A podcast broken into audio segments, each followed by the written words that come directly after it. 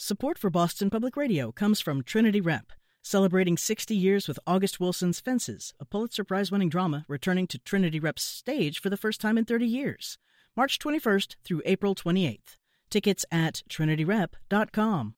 And Revision Energy. Sunbug Solar is now part of Revision Energy, a solar installer committed to being a renewable energy partner for New England and working to fight climate change. Learn more at sunbugsolar.com. Ahead on Boston Public Radio, we'll start with your thoughts on racism and leadership reaction to it in a number of Massachusetts schools where institutional protection seems to be concern number one. At noon, we'll be airing live audio from the swearing in of Boston's 56th mayor, Michelle Wu. Then we'll open the lines to hear your hopes for the Wu era. Then Pulitzer Prize winning journalist Farah Stockman will tell us what happens to people when work disappears. And CNN's John King here on the recently indicted Trump acolyte Steve Bannon. Will he ever go to jail? All that coming up on Boston Public Radio 897 GBH.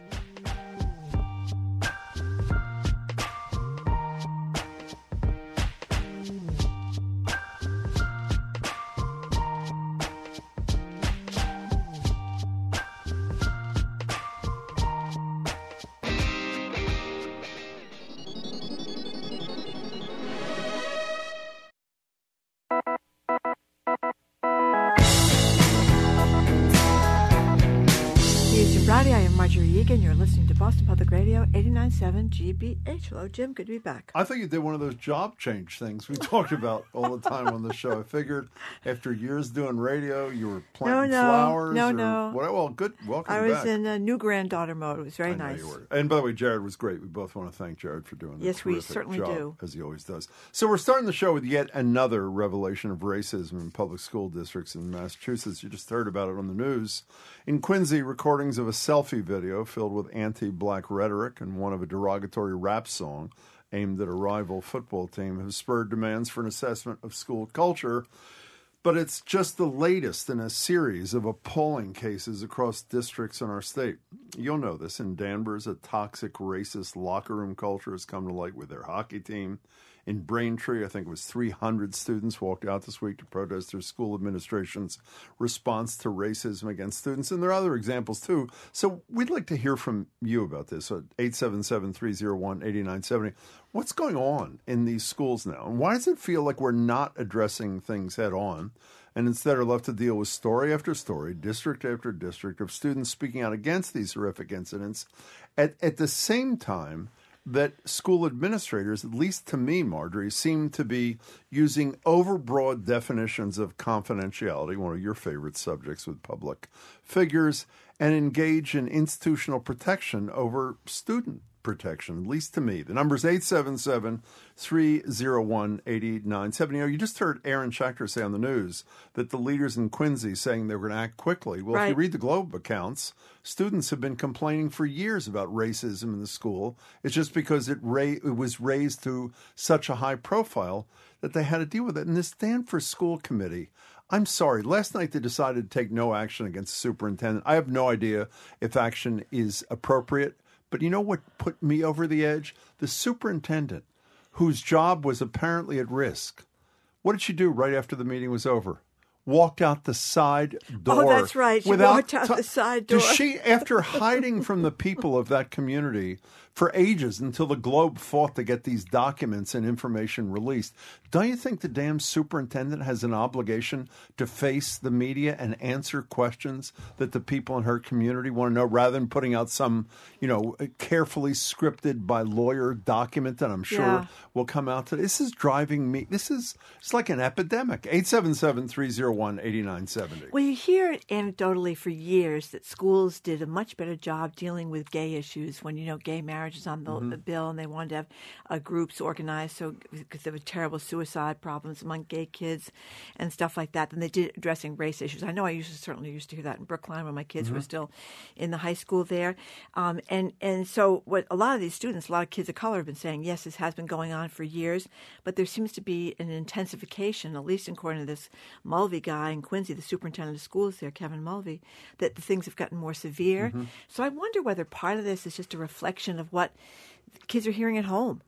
Uh, their parents I mean, the era of Trump, you're talking the about. era yeah. Of Trump. I mean, you hear uh, um, all these stories. In my favorite uh, podcast, The Daily, they had a s- uh, uh, a story this morning about, you know, people screaming at school board members Oh, and screaming at administrators and threatening people over uh, race issues. They're talking about critical race theory or attitudes about teaching about racial issues in the school. So whether this is, you know, they hear it at home from their parents and things are accelerated in school, or whether this is just something uh, that people are talking more about now. But it does seem to me that it's getting worse. Like you say, you get you know th- uh, what 300 kids walking out in Braintree. you got yeah. these t- uh, hundreds of kids walking out in Quincy. We didn't even mention the Georgetown football uh, game that was like uh, uh, a month ago when apparently not just students, players, staff, parents, uh, allegedly, you know, yelling racial epithets at the other team. And, you know, your issue that you've talked about through the years, and I, I am so with you, you've written about for years at the Herald and the Globe, talked about here.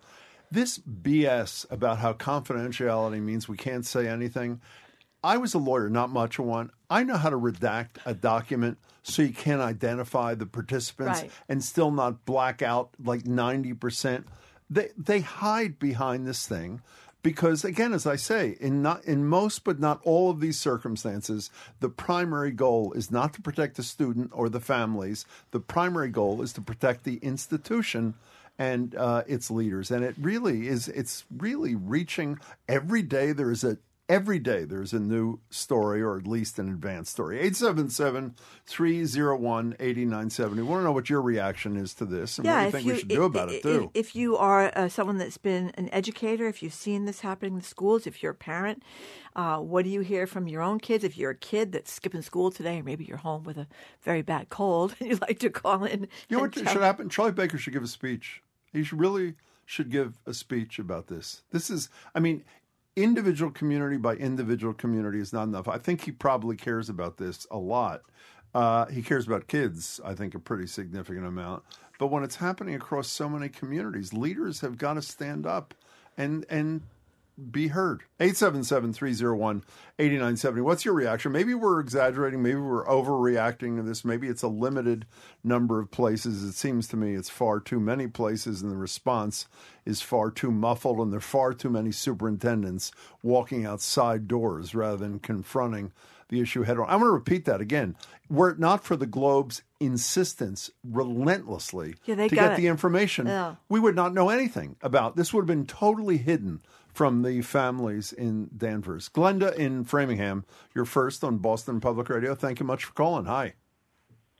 Thank you, and and um, you both have hit the nail on the head. Um, I retired as a public school teacher in June, and I just want to say that um, a couple of things. First of all, administrative salaries in this state have really ballooned to the point there is a huge chasm between the rank and file teachers and administrators. So, by and large, administrators are trying to protect their their high salaries and school committee members um, are trying to get elected and protect their seats. And both of those combined, such that they are petrified of parents. They hide things. They are afraid to tell parents when they are completely wrong, and it's all because they, they're they're just afraid to lose their positions of power. So um, you both have have um, hit the nail on the head, and um, I'll take my. Glenda, hold on, hold on, hold on. Before Yep. you go, uh, we just talked about a, a, a gubernatorial race down in Virginia that a lot of people think was lost because one of the ter- uh, parents, uh, of one of the gu- would-be governors, or he had been governor before, he wanted to be reelected. Terry McAuliffe said parents, I'm paraphrasing now, you know, shouldn't be involved in the curriculum of the school. They shouldn't be involved in the schools. And the, and the conventional wisdom is that's one of the big reasons why he lost for saying that the, the parents said, you know, drop dead Terry McAuliffe or voting for the other guy. I mean, what do you think about that? Do you think that, that parents are more empowered? Than they should be, or that it's just the administrators being afraid, or what do you think as a teacher?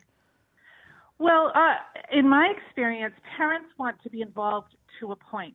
For example, um, when we were, uh, you know, last year when there was the controversy of remote learning versus trying to get kids into school, Yeah. in my community, the parents that were driving that were sports parents. Hockey parents uh, staged a rally because they wanted their kids to play hockey. They weren't concerned about the curriculum. They weren't concerned about you know missed learning time. They were concerned about sports. And so, you know, I, I respect and and I think we all respect and encourage parents who are sincerely concerned about what their, you know, the quality of the education that their kids are ha- having. But there is a, a, a vocal majority of parents who are are motivated by their kids' participation in sports Yeah. and extracurriculars, Yeah. and um, they they really are behind a lot of the toxicity in in um, this state and this country.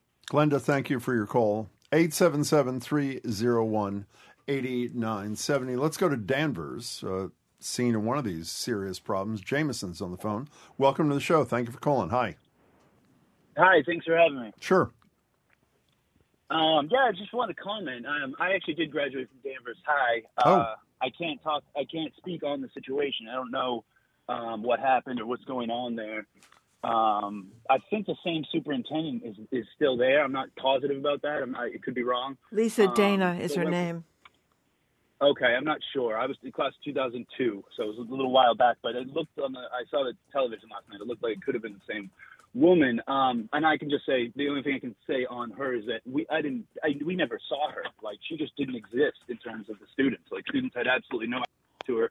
We didn't really know who she was. You know, and the principal sort of took care of um, you know uh, interacted with the students more, um, which I guess you know may be normal.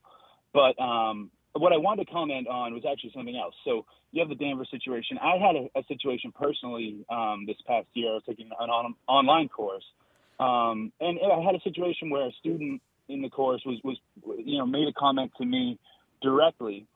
Um, like through through a text, this is going on. See, a whole online thing's kind of new and, and different.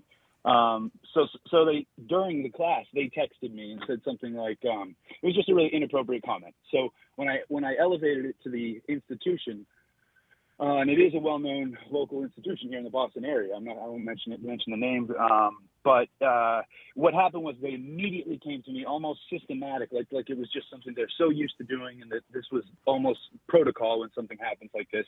You know, um, they came to me after after evaluating things and, and interviewing, you know, doing it, doing a, and they changed it from from anyway, it changed from me having a complaint about having a you know being, being having an un, inappropriate comment made towards me to uh, an equivocation. You know, they, they they they turned it into okay, well you did this, which was something, and I I don't even I don't even know. I don't Jameson, even- hold on for a second. When you're talking Sure. about inappropriate, do you mean homophobic or racist or anti? It anti? was racist. It was Racist. racist. It was about. It was toward. It was a, it was a woman. It was a, it was a female, and it was a comment about white men. It was completely inappropriate. It was completely out of context. It had no place. She just she just inserted race and um, you know gender into um, you know comments about. So, was your point that the institution tried to figure out how they could blame you for part of the problem? Absolutely. I Yeah. went there to get help from them, and they changed it into. They said, "Okay, well, we'll, we'll look into this, Jameson." You know, and what they did was they came back to me and said, "Hey, well, listen, we we have looked into it, and we realized you did this."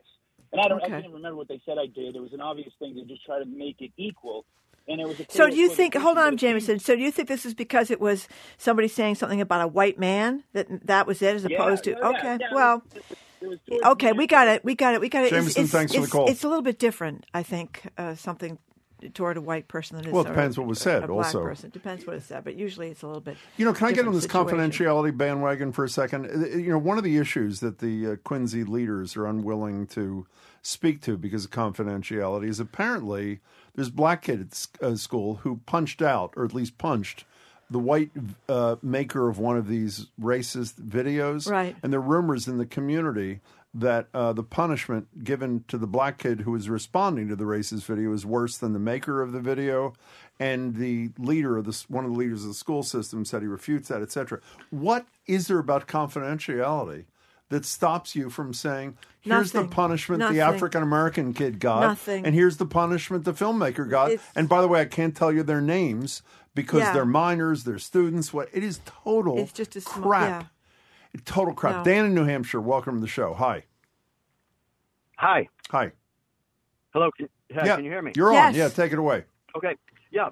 I'm a school counselor at a high school in New Hampshire. Oh, And I I just see it all as going back to what is modeled at home. Yeah. Mm.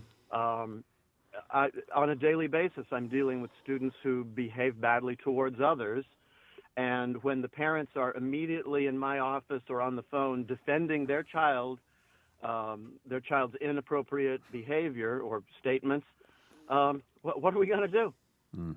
Dan, do you see it as you know? getting worse? I do. Yeah, and do you think much worse? Why? And I put a lot of that blame at the modeling that happens at the national level. I mean, yeah. we went through four years of being told that it's okay to uh, target and and uh, racially profile others and make fun of groups because of their ethnicity. In, inappropriate, so inappropriate.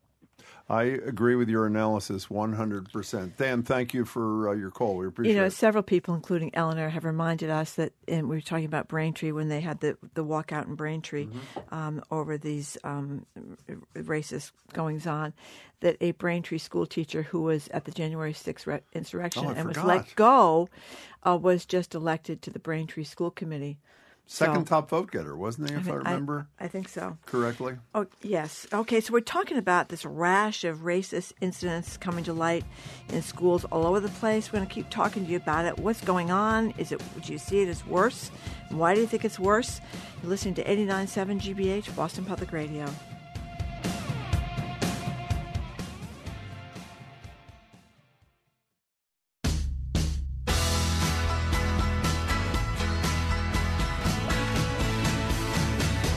Welcome back to Boston Public Radio. Jim Braude and Margery Eagan. In about 35 minutes, we're going to bring you live Michelle Wu's swearing in and apparently her brief statement after from the City Council chambers. But in the interim, we're talking about the series of racist incidents in schools across the state and what's being done about them or not being done about them. You know, we have to add to the list. We talked to the Revs about this yesterday, Jared and I. I had her on TV too, Mary Godwin whose little girl, and a little girl, second, third grade, something, August, biracial kid, bullied at school. And what she asked for from the school leaders there was to be either to sit near her friends who were supportive or sit near the teacher in Wellesley. And this is denied. I mean, well, was she just, a Metco kid? No, no, no. You know, cause, because that's another interesting angle in this. Um, Explain what Metco is. Well, Metco people. is a program where uh, kids in Boston can sign up to go to suburban kids, uh, schools, schools, rather, yeah. and th- they will go to Wellesley or they'll go to Brookline or they'll go, you know, Andover or wherever. And you've hear, heard this anecdotally over the years. Again, you know, my youngest was out of high school nine years ago, but you hear this that there's not a lot of talk in a lot of these overwhelmingly white communities about the Metco program and what uh, parents can do. I mean, there's these kind of Metco groups, and you get together and you can be hosts of Metco kids and stuff, but there's not really a lot of talking about it. When for many of these white kids, the only kids they know that are black kids are the Metco kids from these towns. And I also wasn't the movie Code Switching, which you talked about a couple of weeks ago, wasn't that about the Metco program? I'm pretty sure.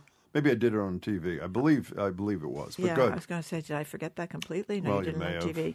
But anyway, uh, and this Quincy thing, I thought it was also interesting that one of the um, uh, women that's involved in this, Maya Correa, a woman of color, she was grad- she graduated from Quincy High School a few years back, and she talked about how they would have these forums about racism, but mostly the people, the only people that showed up were other kids, other black kids or kids of color. So she was basically saying that they might have been missing the white kids that might have had something mm-hmm. to uh, that they might want to hear. By the way, that movie I just looked at it is called Code Switching, and it's about the personal experiences of a bunch of African American kids, now adults, who participated in this uh, this Metco program. It's worth a look, and it's online, and I think it's connected to uh, GBH as well. Let's go to Newton, where Linda's on the phone. Welcome, Linda. Hi.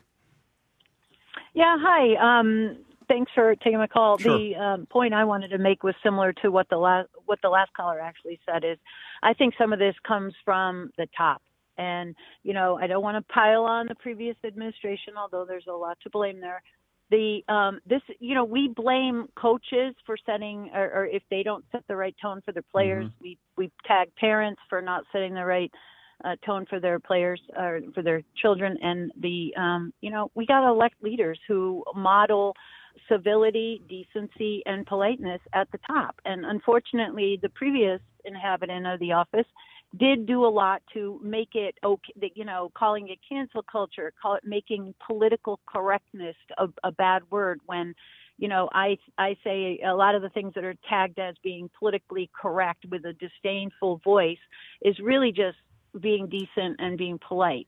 And once you make it eh, you know, that you can't even discuss things without civility, then the divide grows. And at least when we were being polite and civil to each other, we could be in the same room and talk you know, with people who are different than us. But we've lost that because we've lost a role model in the top and in our elected leaders. By the way, I think it's. I, agree with you, and I think it's even worse. I mean, when you know, it's not just a lack of civility and rudeness. It's Jews will not replace us, and they're good people on both sides. Is the response? I mean, it was an embrace of racism pretty yes. regularly, and it's understandable that it would trickle down to others, which it sadly it has. It okay. Yeah, it makes it okay. Linda, thanks. We appreciate your call. Well, Thank there's you. been so much written about how school board members across the country need security forces now to go to the school board meetings because people are threatening to kill them. And the same thing is happening to public health people. People that get into the job public health, you don't think you're going to be putting your life on the line to tell you what's good and what's Fauci. I know. How about secretaries of state? How about did we? Were you here? When, was it? I can't remember. Who was Chuck Todd on Thursday when you weren't here, or John King when you were here would you run all these people? Jackie Speier or Spot with Speier, I think, in California, long-term congresswoman, not running for reelection. I don't know why. We'll ask John King at 120. Would you run for reelection in this atmosphere when your life is at risk, as dedicated as you may be to democracy in your community or your country? Well, the, the, the Republicans who voted for the infrastructure bill. oh know, yeah, infrastructure. Infrastructure. Tra-. Upton, we played. You were here for this. We they played should... the recording, the voicemail recording in Congressman Upton from Michigan's office eh, with death threats because he voted for an infrastructure bill. Hey, infrastructure, I, roads I, I and thought, bridges. I thought we all agreed that we don't like potholes. I thought we all agreed on that. Bernadette, you know, no, you know, I hate to be sappy. I'm going to say this later. This oh, has nothing to do with the topic. I'm watching. I think it was during our show. Yeah, during our show yesterday. Uh, I'm watching the ceremony at the White House on CNN, just sort of with one eye while we're uh, talking to the listeners, and it was so. I shouldn't have to say this, but it's so unusual when you saw Republicans like Senator Portman stand up and speak at Biden's infrastructure signing. Yeah, you say. I mean, I'm almost embarrassed to say it was so nice to see you know, this bipartisan. And you who also stood up, I hope this means there's a deal. Sinema was allowed to speak, Senator Sinema. So I assume, I hope there was some sort of trade there. I'll give you a platform if. Very nice. Whatever. In any case, Very I'm sorry nice. I got off track. Bernadette in the car. Hi. Hi. Um, I just wanted to add to what has been said, which much of which I agree with. Although I don't agree with being polite and civil as being enough, but that's okay. That's maybe for another day punishing kids is what we all want to do to make this stop, but we're not doing sort of a truth and reconciliation thing. Mm.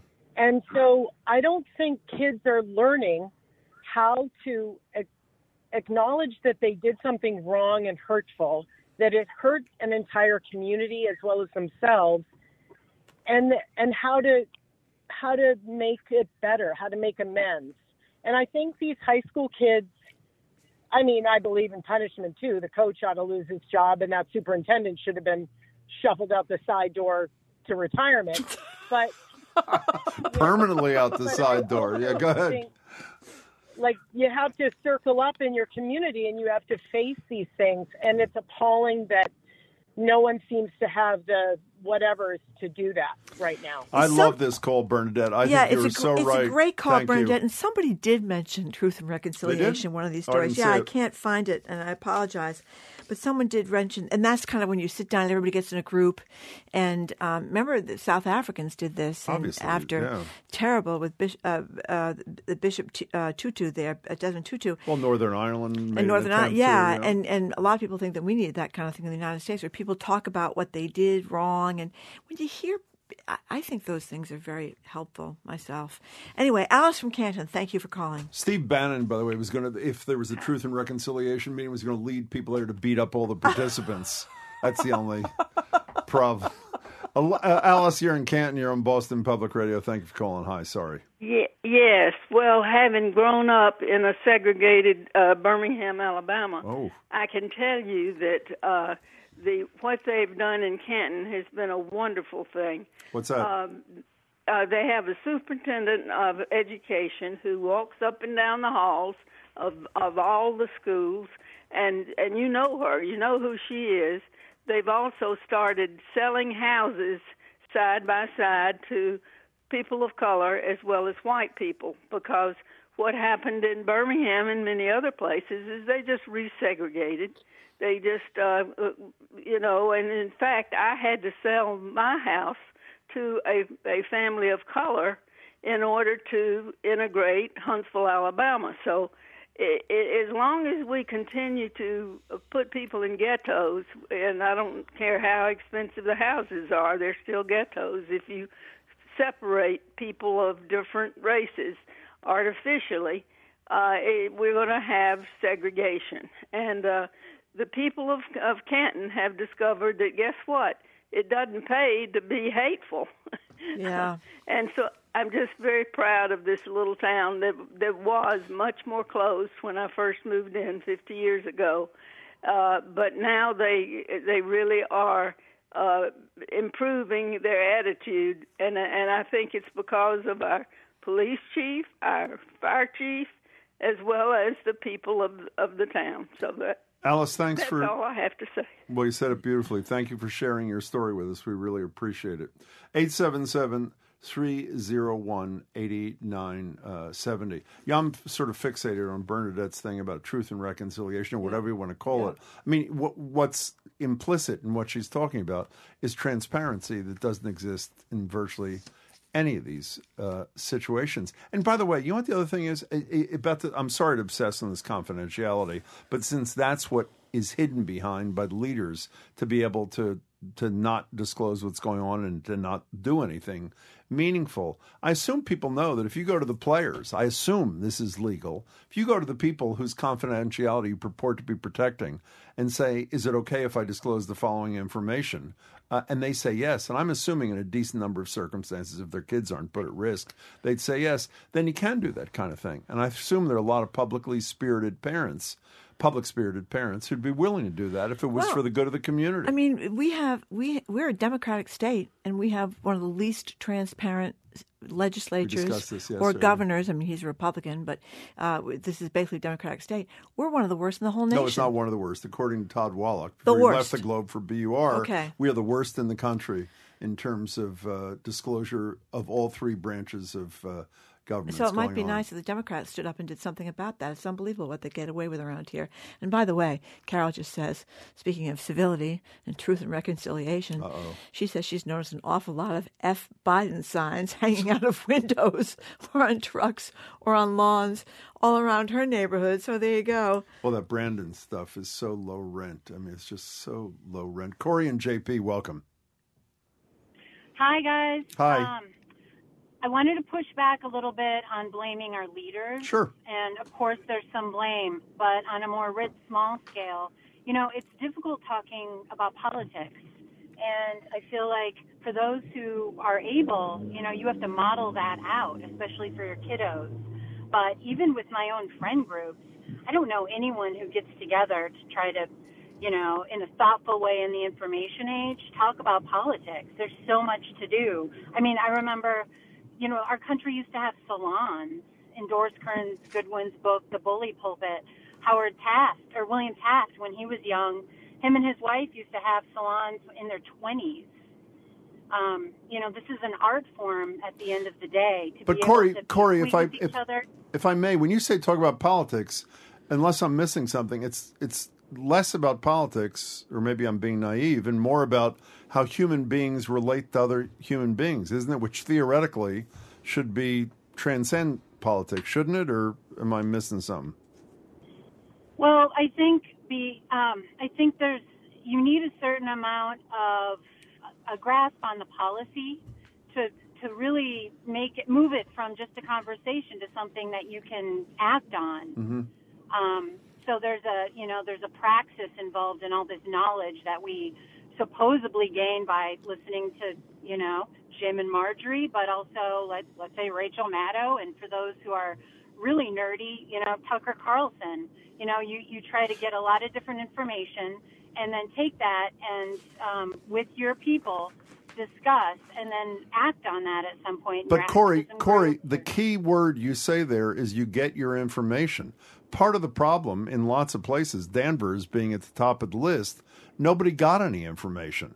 And transparency is got to be. I'm, you may be right about how difficult the process becomes, but step one, which is obligatory as far as I'm concerned, is transparency. As long as it doesn't hurt any of the individuals involved. And I think what we have in most of these cases is the exact opposite of transparency. So people don't even have an opportunity to have those difficult discussions because they don't know what the hell is going on.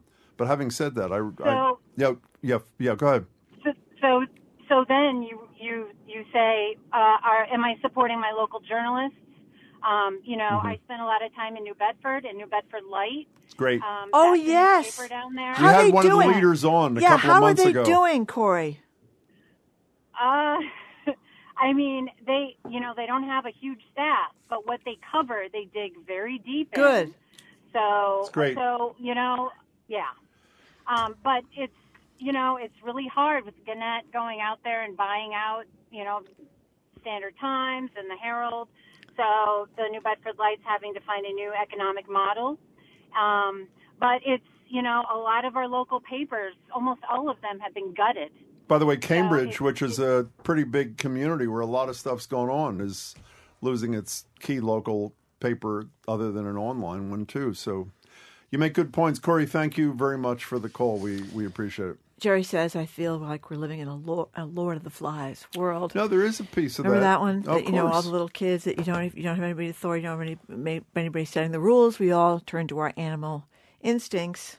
But the caller said, uh, you know, the kids are, and, and no one's suggesting they shouldn't be published, punished for bad behavior, assuming they're old enough and aware enough. And most of these circumstances are the adults are the ones who are, from the ultimate top on down, are the uh, problem. We'll continue these kinds of discussions about this because unfortunately they keep happening every day with you guys as time goes ahead. Okay, coming up, going to talk to our sports authority, Trenni Kusnierek. She is next on Boston Public Radio, 89.7 GBH.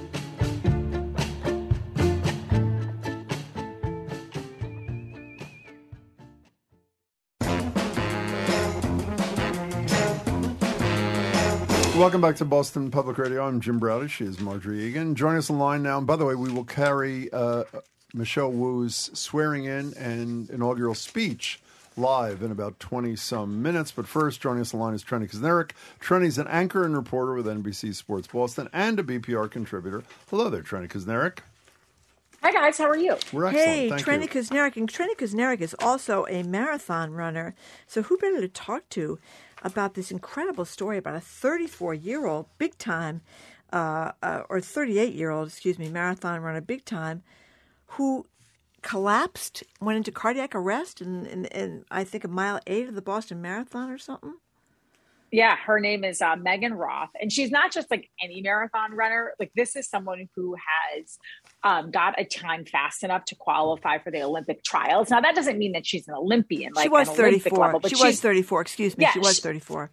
she's 34 but she is you know she's an unbelievable she's from minnesota she was you know she's she runs at just a smidge over six minutes per mile so this is not like your average just like i'm going to go out and run a marathon once and see how it goes kind of a runner this is someone who um, you know personal best time and qualified her for like i said for the us olympic trials back in 2020 um, she's done this for a long time she's got a pretty popular marathon blog actually that people um, that people follow and all of a sudden, around mile eight, she just started not feeling great. She stumbled and collapsed, um, you know, right, right there. Um, and she got lucky because um, near her were a retired ICU nurse, a doctor from California, an emergency room person, someone who was like watching from like a balcony on the course came down. They pounded her chest. They administered CPR and they got her to the hospital where she survived. And she probably, two things I think contributed to the fact that she was able to survive this. Um, one, that there were so many people who were trained to um, help her in that moment of need, but also the fact that they said, you know, because she was so fit. Um, what I find interesting, they did not release why or exactly. how this I, happened. You know what? I found this almost terrible. An entire story written about this, and we don't know what why. So she's choosing to keep it to herself. Um, you know, I don't know if maybe you know. Listen, none of us, none of us know, right? It's her choice to keep it. Um, but I did leave the story feeling like, okay, well, how does a extremely fit 34 year old collapse from cardiac arrest? Um, you know, who knows what it could be? I'm not a doctor. I can't even begin to speculate at what would cause this. Um, sometimes you just have a, you know, a genetic disposition for something. Like we just the other day at a friend's giving, I was talking to a, a friend of ours who one day realized he was having a hard time breathing while golfing and then it turns out he had like a degenerative heart condition. He had heart surgery now he's fine. Like it could be something like that right where this woman just did not know or didn't see the signs of something that was leading to you know maybe leading to poorer performance or whatever. Who knows what was happening before? But margery i did find it interesting that she did not want to reveal well you know um, what it was. you know what? I, I don't mean to criticize um, this reporter who did a great job hannah kruger but i almost thought it irresponsible to run this story without some, if she doesn't want to talk about it, she doesn't have to talk about it. But it's kind of like maybe there shouldn't be a story then, or um, or sh- there should be some sidebar with some medical people talking about. I mean, it was kind of like you read the whole story, and what's the biggest hole in this? Like an eighteen wheeler hole? yeah, hole. but don't you? I, by the way, I agree with you at first. It sounds like both of you, but particularly you, Margery. But on the flip side, the story was more about this the community. ad hoc team of Right. people coming together Yeah. who didn't know each other to save her life. You know, and I'm not. I, I had to felt the same thing you both did, but I thought that part of the story was actually quite great about they all how that they was all great, came to the but they're not the star of the story. She's the star. Well, of the that's a story. good, yes, you're right. You're probably right. Yeah, okay. but i do think that I'm just you being know, a hard nosed that- that- reporter no, you're here. probably right. You're probably no, right. Okay. I mean, Margery, I, I literally, I sent this to some friends. I said, oh my God, did you read this? I said, but has anybody heard, like, she's spoken publicly? Like, why are they not talking about what caused this? Because automatically, right, your mind goes to places that probably aren't great, right? You know, wondering what possibly could have happened or what, what could have led to this. Um, yeah, I don't know, Margery, if it would have been more journalistically responsible to talk to a doctor, even if she didn't say and say, hey, how often does this happen in healthy people? What could have caused this? But I think that the story was supposed to be centered on the fact that here was this person who had this traumatic experience and in the spirit of the marathon in the spirit of the community of the marathon Right. that was laid out like other people and like, keep in mind if she's running a six minute pace around that time the runners who are with her at the front of the pack they're not just running this to like how I ran it this year. Like I'm just running it to run it. I'm stopping and like, you know, hugging friends and taking pictures. Like these are these are runners who qualified.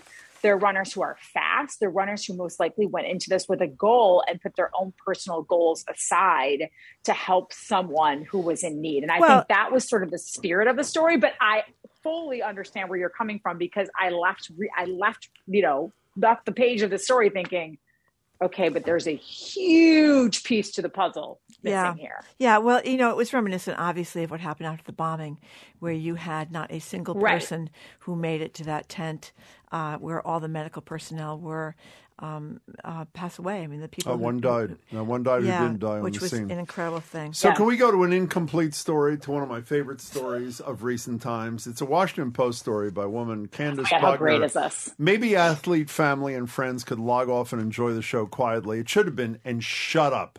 It starts with I assume most people, even if you aren't a football fan, know that Odell Beckham Jr. is this great receiver, used to play for Cleveland. And or not play very much for Cleveland. He's generally seen as an elite person, even though he hasn't been that elite in recent years. And right before uh, he got his wish and was released and got to go to one of the Los Angeles teams, his father puts out a video. his father puts out a video with little circled things and whatever showing every opportunity where the quarterback of that team, Baker Mayfield, failed to throw the ball to his son, even though his ball was uh, his son was open, and threw it to somebody else, which is sort of the entry point to talk about parents, siblings, mothers, fathers, etc., getting far too involved in the uh, the athletic lives, not of little kids, which we've discussed a million times on the show, but pro athletes. What are some of your favorite examples from this, uh, Trenni Kusnierek? Oh my God, I just love it because I feel like no one ever has the guts to call these people out. But like, I remember, I, I remember like early in my career, my mom or my, I think it was my mom, my mom's spicier than my dad, So it would have definitely been my mom who like wanted to respond to someone in the comment section. And I was like, no, like the worst thing you could possibly do is like clap back at some anonymous, you know, like GB Pack fan 322 and like who says I'm terrible and be like, that's my daughter. She's good. She works hard. Do you know what she came from? You know, it's like no one cares. No, just if you see something nasty about me online, ignore it and move on because it just it makes it doesn't make it make well, one it makes the person who's chiming in look terrible but it also makes the athlete or the, Exactly. whoever's in the public eye look just as bad my favorite example from this because it's it's like listen it's got to be it, it has to be incredibly difficult to love someone whose job whether it's a politician an athlete an actor a musician where people are attacking them right anyone in a public facing position but like emily mayfield who is the is the wife of baker mayfield like puts out an instagram message like stop blaming my husband for this loss and you guys are there when they win but not when he plays bad. I was like yeah that's called being a fan emily.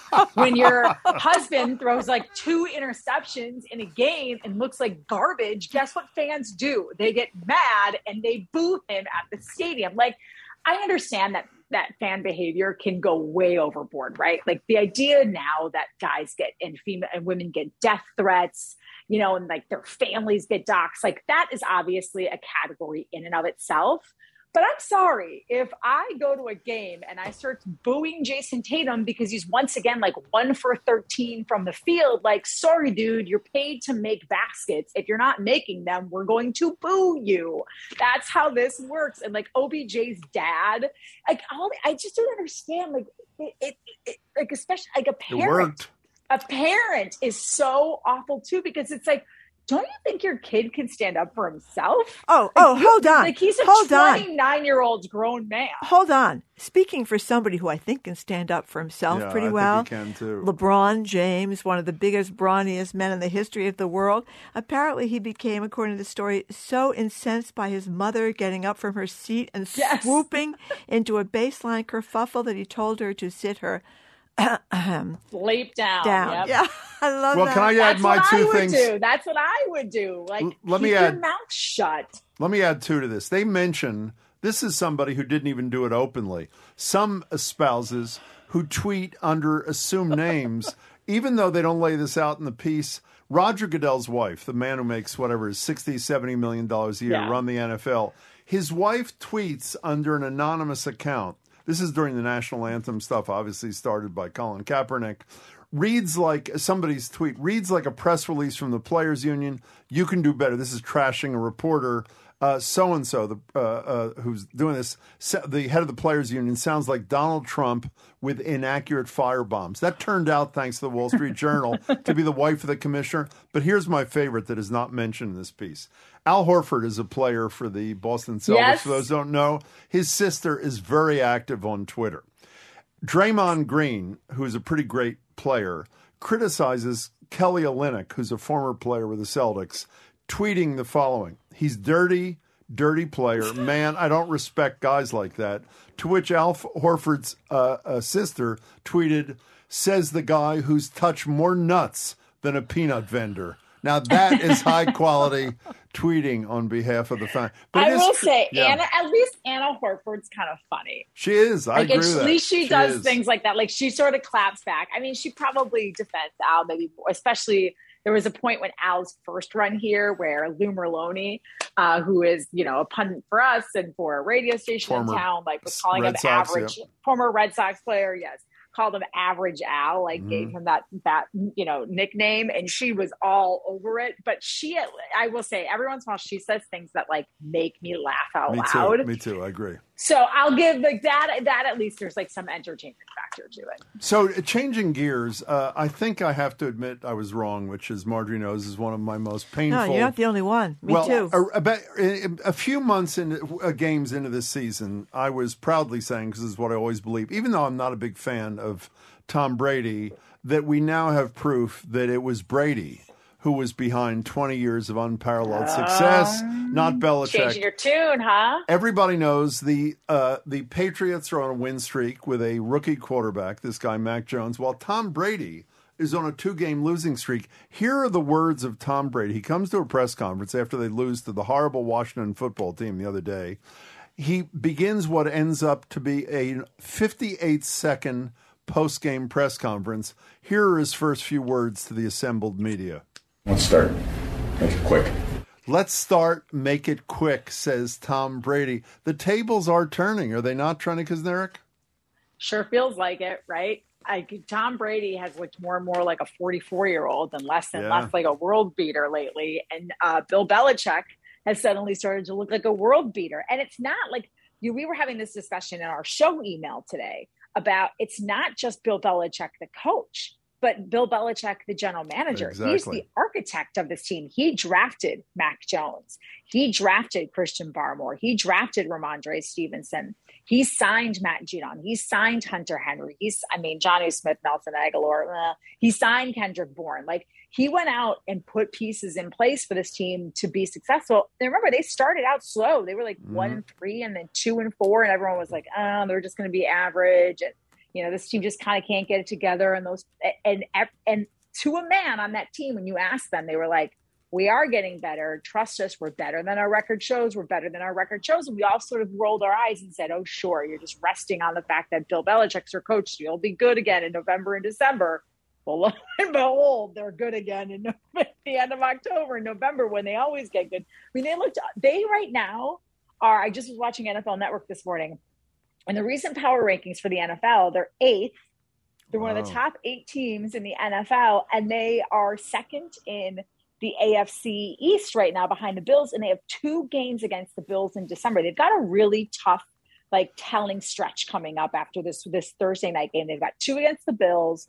They've got to play the Titans, who many think are like the second best team in the entire NFL, and then they've got the Colts, who aren't, you know, they're great. They're probably like right around them, right below them. Um, so it's uh they they could some people are saying they're the scariest team in the AFC right now because the it's way- wide open. You know, for those who are not big sports fans that try to keep it as simple as possible, they crushed the Cleveland Browns the other day, and from what I recall, and with a rookie quarterback again, forty-five to seven, I think was the final. And Yes, it was. wasn't it wasn't Cleveland supposedly one of the top defensive teams in football? Yes. And despite that, and you know, I have to say, uh, I, I am stunned by the the calm of this. How old is Mac Jones? 22, 23 years old. Twenty three, I think. I mean, are you not as a sports Didn't come person? from Oh, Wait, came from- Alabama? yeah, but there's the guy who came from Alabama who's the quarterback for Miami stinks, or at Oh, he least does? I mean, it doesn't mean Yes, it's Tua a diff- Yes, but but Vailoa. this guy is it, it is amazing the calm he shows, and he's really. And also, the best Jim, of Tom taken- Brady, they've been the humility of Tom Brady, he is embraced as a, at least as a young man. I'm sorry, go ahead. No, I was saying, but twice this season, the Patriots have been up by so much, so many points, Yeah. that Brian Hoyer has come into play and Mac Jones has just taken a seat. Like, how often do you just see a rookie just take a seat because Mhm. the team is winning so handedly that he doesn't even need to be in the game towards the end? And listen, he hasn't been perfect. Um, but yeah, he has, I think, far exceeded expectations. Were you I mean, surprised he's, by? He's a, I'd say he's a, a favorite possibly to win next to this receiver in Cincinnati to win the Offensive Rookie of the Year award. Are you surprised by the uh, curt nature of uh, Tom Brady? Uh, it's No, because because we know what we know what a crab he is. He as he's gotten older, he's fine when he's winning, and then he starts to lose, and he just becomes like cranky Tom. Like last week, he was complaining about the 17 game season and how terrible it is. But like four years ago, he was all about it. Like, and I get it. You're 44. Like I'm tired too, Tom. I get it. I don't want to. I don't want to work as much as I used to. But like, no one's forcing you. Like I have to work, right? Like I don't have hundreds of millions of dollars in the bank. Like you could totally walk away at any time. Like you've done it. You have nothing left to prove to anyone. So Okay. stop whining. And if you don't win the game, don't throw two interceptions, right? Like you threw two interceptions and they were not, it's not like a, ooh, that wasn't really his fault interception. They were like, ooh, that was a bad read interception. So, so the prognosis is once again. You hate to say this because I've been hearing this now for about ten years, but that uh, he's too old and he needs to wrap it up.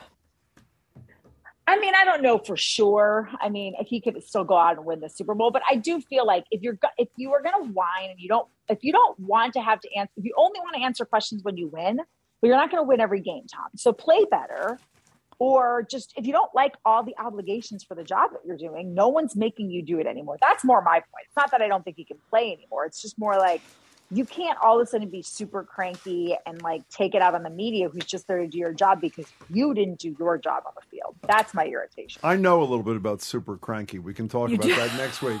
Yeah. hey, Trenni, it's great to talk to you as always. Thank Thanks you. for your time. Thanks, Trenni. Thanks, guys. Talk to you next week. Trenni Kusnierek is an anchor and reporter with NBC Sports Boston and a BPR contributor.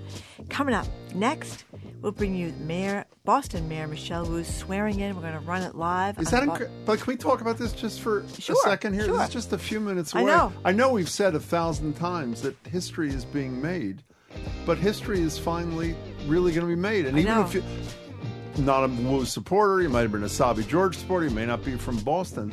This is a really important moment for well, city. When you think of Boston, kind of rough and tumble Boston, often corrupt Boston, often run by Irish Americans like myself, Boston, I mean, this is not the person you picture to be the mayor of Boston. She's a, a really smart, really talented, uh, really tiny uh, Asian woman. And she won in a landslide, Landslide. over Sabi George. So uh, we'll, we'll see what happens. The, the daughter of Taiwanese immigrants, first language is Mandarin. I mean, it's pretty exciting. So we're going to bring you the ceremony, and right after the ceremony, we will take your calls about people's expectations, Bostonians and not, about the Wu administration right here in Boston.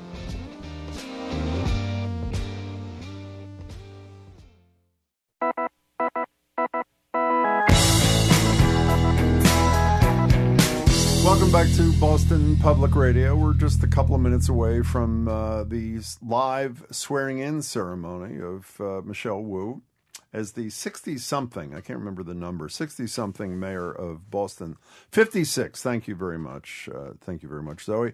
And obviously the first person who's not a white guy. Here's what uh, we're told is going to happen. Uh, one, both Wu and acting mayor Kim Janey will uh, speak uh, here. The Pledge of Allegiance will be led by a Boston Public School student. That is terrific.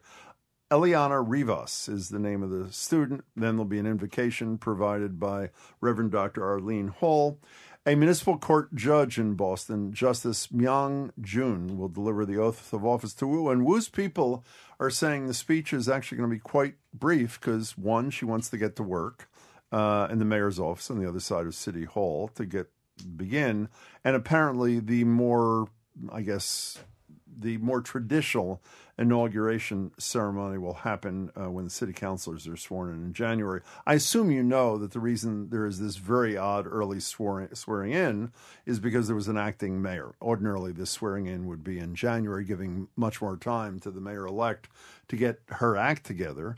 And it puts a lot of pressure on her as well, because I, I think people aren't going to say, well, you only had two weeks, so uh, we'll give you a longer honeymoon than we may give something else. One of the things about this campaign that we mentioned yesterday with the two climate activists who joined us, uh, not only is there a mandate, I would argue, based upon the large vote that she received, uh, landslide vote, but also virtually everybody, if you stopped them on the street, would say, oh, she's the one who ran on rent control, the Green New Deal, and freeing the T. So, it, unlike in most elections, where there's sort of this amorphous notion, Margery, as to what it is that the individual who was elected stands for, here, uh, I think this is great, actually. I think most of the constituents and people in surrounding towns know exactly what Michelle Wu stands for, and uh, there's going to be a lot of pressure on her to deliver. Well, you know, Sabi George talked a lot about during the race about how uh, she was too much of an idealist, and, and, and that may be proven true. I hope, but but on the other hand, when you look at this piece she did in the Globe today about you know our moment to walk together, Michelle Wu did. Yeah, I love yeah. this line, and, and maybe I'm being too pie in the sky here, but she says, "This city was founded on revolutionary promise."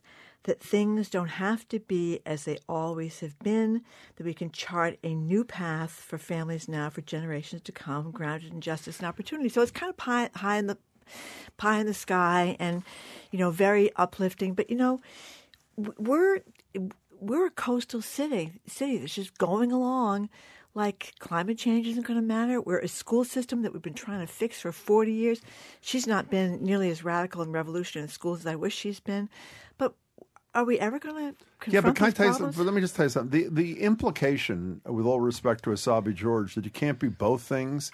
You can't be a visionary, and we have no idea if she'll be able to achieve her vision. But a visionary and a Menino, Menino-like, as he was called, urban mechanic, is preposterous. I don't know if a new mayor can do anything. Well, not new mayor yet. Obviously, we'll see in operation. Well- but it, but the reality. I mean, how many times did she say in the closing uh, phase of this campaign? That her first job in City Hall was to work for Tom Menino. Why was that? I don't think it was to get the Menino vote, was to say that's the man whom you identify with fixing the potholes, doing all the things that my opponent says I don't care about. I learned at the knee of Tom Menino, and, and my assumption is she's going to focus. Uh, she and she's a really smart person. Tom she's going to focus as much on the daily concerns of people as the big But issues. Tom Menino was elected in 1993. I mean, that is a long, long What's time your point? ago. Well, the point is that the, that the that things are kind of in a crisis in many ways in Boston. But does that preclude you from doing other things while you're dealing with a crisis?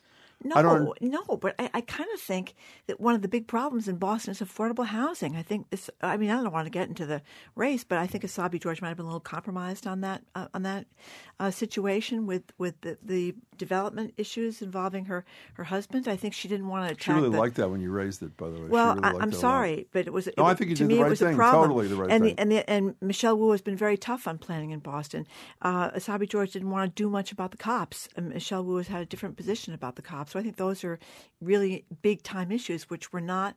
Uh, big time issues when Tom Menino became the mayor. Oh, I totally agree. I'm just saying, I think that a smart person who's well thought out has the ability to walk and chew gum at the same time, which is what she's going to do. The Globe story this morning on what lays ahead of her is there's zillions of union contracts that deal with not just the police union. Mhm. That's a pretty tough nut to crack too. Well, You're see where the listening to go- you're listening to 89.7 GBH. We are minutes away from the swearing-in ceremony, which will bring you live of uh, Michelle Wu. What did you say, Zoe? 56th mayor of Boston? Is that what it was? For some reason, I can't remember. 56th mayor of Boston, Michelle uh, Wu. And I she's just- doing it at City Hall, apparently because she wants to say, and she will say, that I really need to get right to work. It's in the city council chamber that this swearing-in is happening. By the way, I have to slip this in.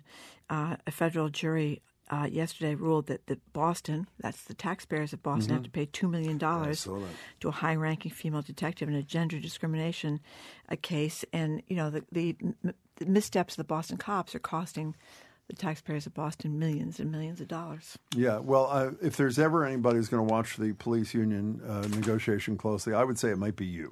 so uh, sure I'm don't know how you're going to get in the popular. room. But and by the way, I have an announcement to make sure. We might as well make it now. We haven't said it What? before. A tradition we started with Deval Patrick about 15 years ago at another station. Ask the governor, mayor, attorney general, uh, mayor elect for another few minutes. Uh, Michelle Wu has agreed to start monthly. Ask the mayor with us on this show starting next Tuesday at noon, the 23rd of November. Again, noon to 1. Mayor Wu will be kind enough to join us to take our questions and all your calls on her first Ask the Mayor uh, in what will be, as it was for her predecessor, a monthly thing here. And we're very excited and we thank the mayor for agreeing to this. You know, after my lauding her for her lofty language and her idealistic view of what she can do with Boston, Art from West Bridgewater just burst my bubble.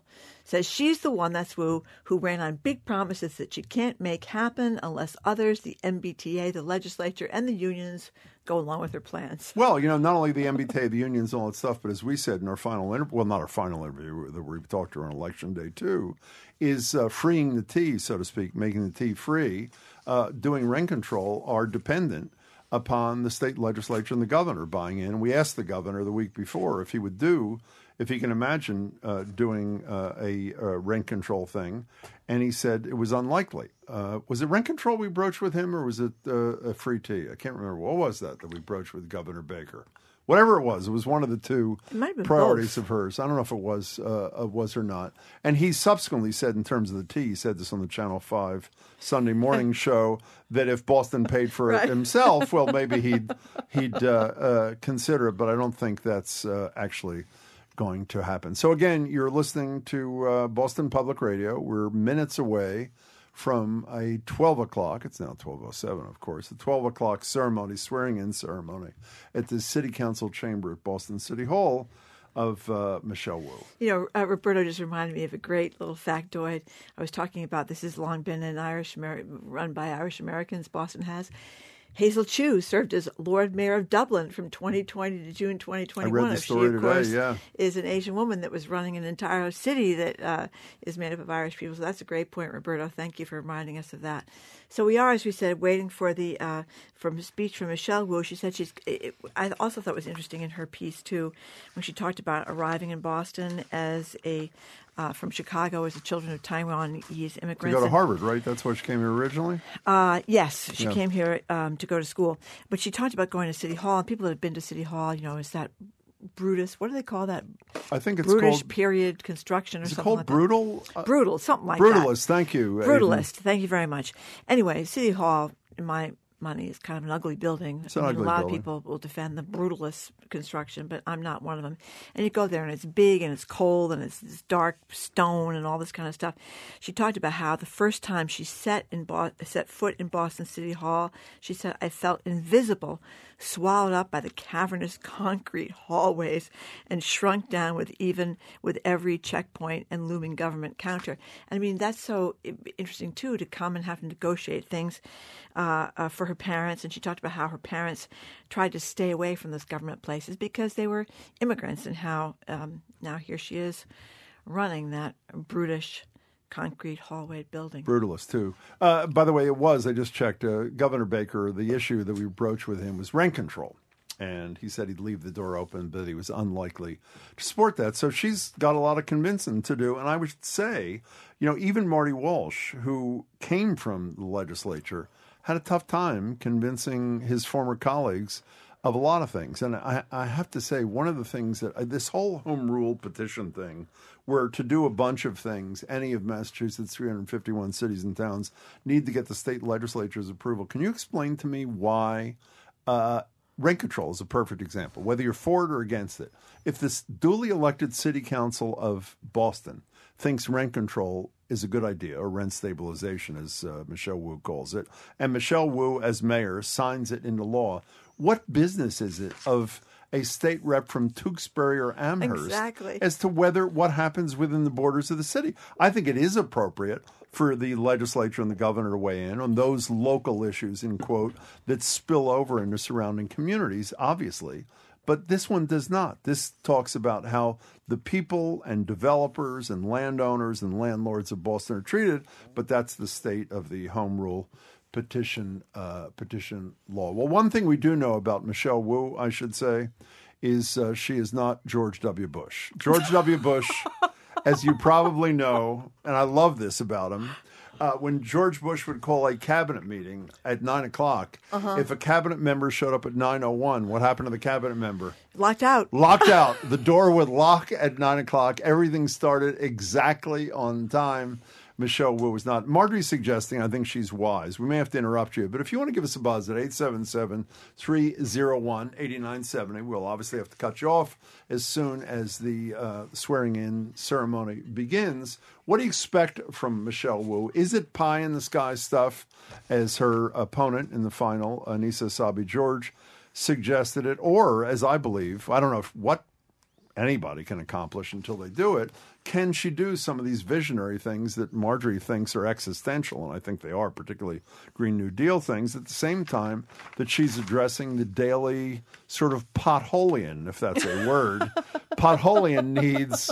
That is a, that actually says it pretty well, doesn't it? That's a Uh, really that's good one. That's a new word, Jim. Thank I, you. I congratulations. Thank you very kindly. I appreciate the potholian needs of the not just the people of Boston. Margery and I don't live in Boston. I would argue No. that we depend upon a well-run city, which is where we're standing right now in Brighton. We're both in the studio in Brighton, as anybody who lives here, and we don't get to vote. By the way, that's a whole other issue about whether or not people who work in cities uh, should be able to vote in local elections. That's for another day. But I actually think that's something that should be explored. I think I have as much of an investment in the city as somebody who Well, I feel here does. surrounded by. uh, Yeah, I go three houses in one direction. I'm in Boston. Three houses. In Oh, you're right on the direction, I'm in border, I Boston, So I feel yeah. like I kind of am halfway in one place and halfway in another. Anyway, 877-301-8970. BPR at WGBH.org is the email if you want to weigh in before we actually hear from the new mayor herself on the fact that we do have a new mayor, Michelle Wu, the first woman, the first woman of color, uh, and a transplant that which which became, thanks to you, Jim, kind of an issue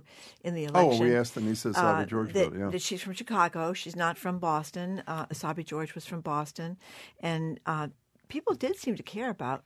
Apparently not in the voting, but th- they did like the fact that, that Essaibi George was from Boston. I think she got some credit. Didn't seem to. Well, she may have, but it was, was a, a the numbers don't lie. This was what is called a landslide. It is a crushing. There's, as I said to the two young climate activists yesterday, who you missed, you would have loved, by the way. would have loved them. A senior at Northeastern and a senior on leave at Tufts.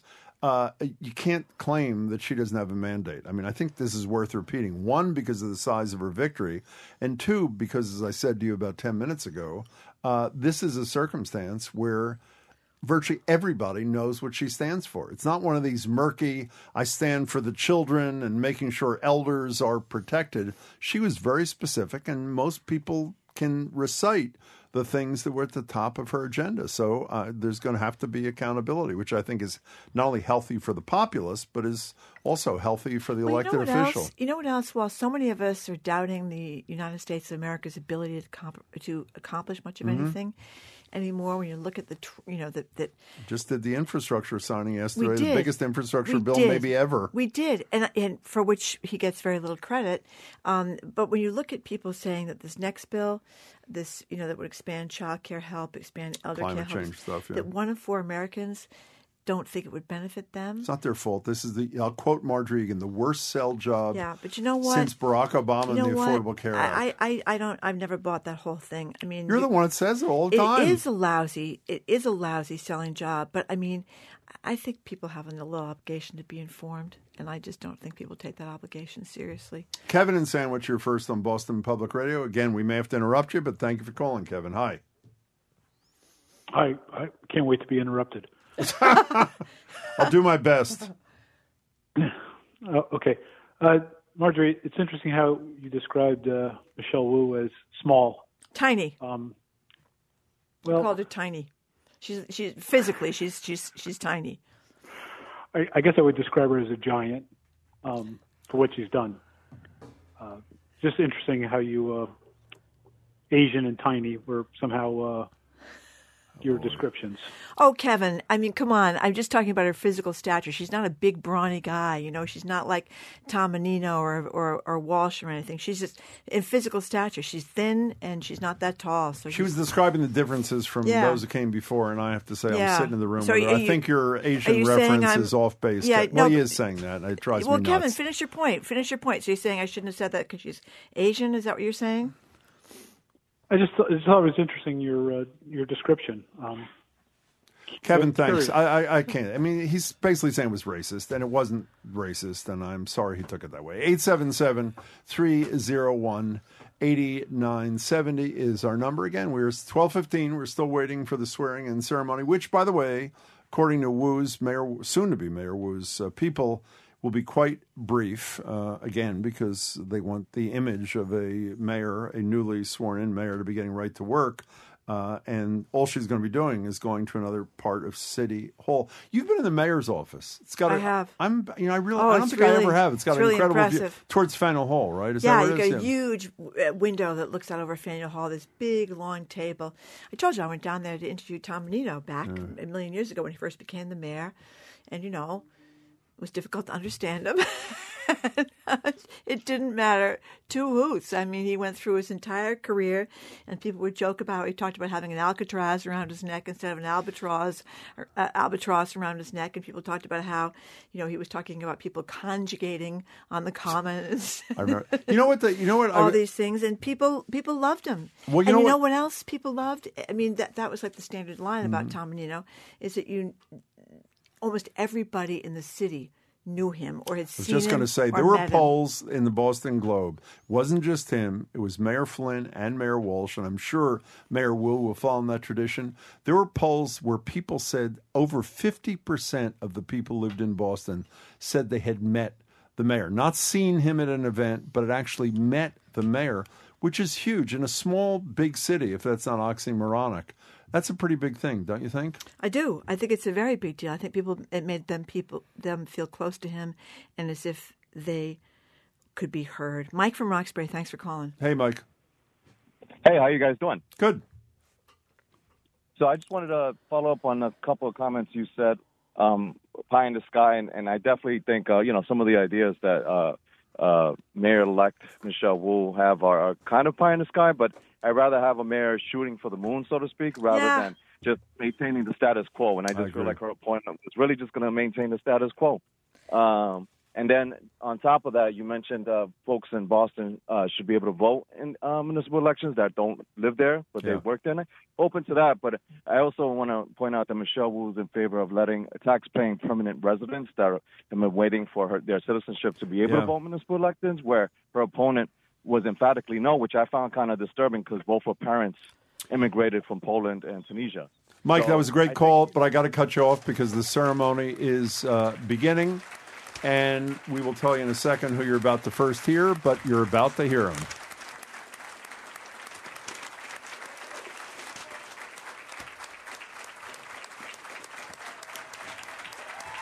This is from the City Council chamber at City Hall, as we said a minute ago, not at some lavish site, but right there at City Hall, which I think is pretty symbolic.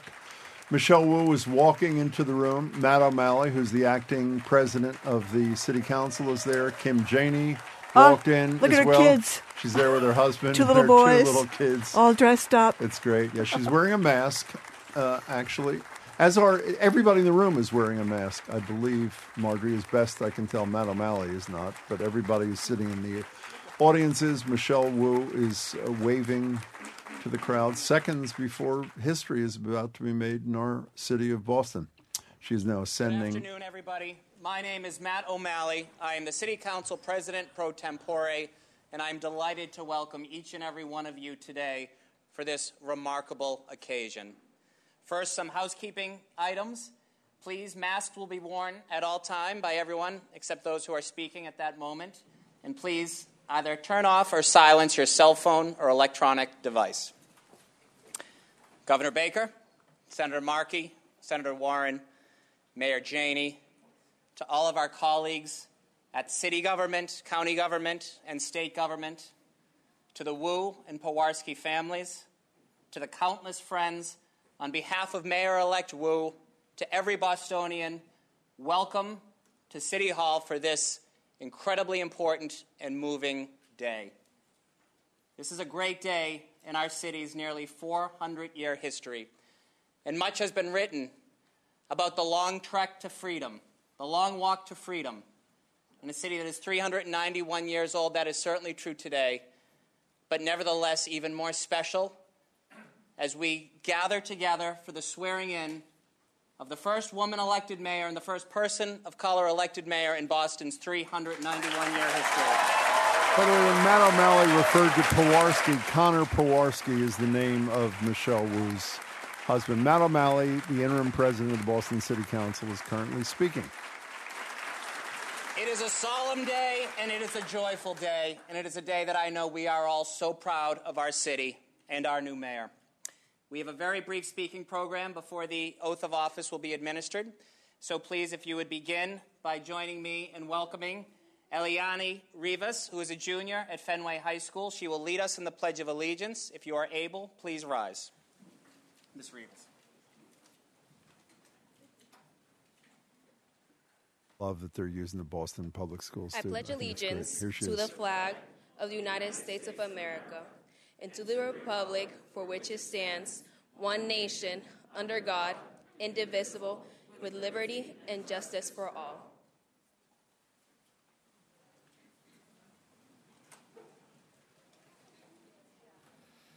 Thank you, Ms. Rivas. Now, if you would please join me in welcoming for the invocation the Reverend Dr. Arlene Hall, Dr. Hall is the pastor of the Deliverance Temple Worship Center in Dorchester, Massachusetts. Reverend Doctor, the floor is yours.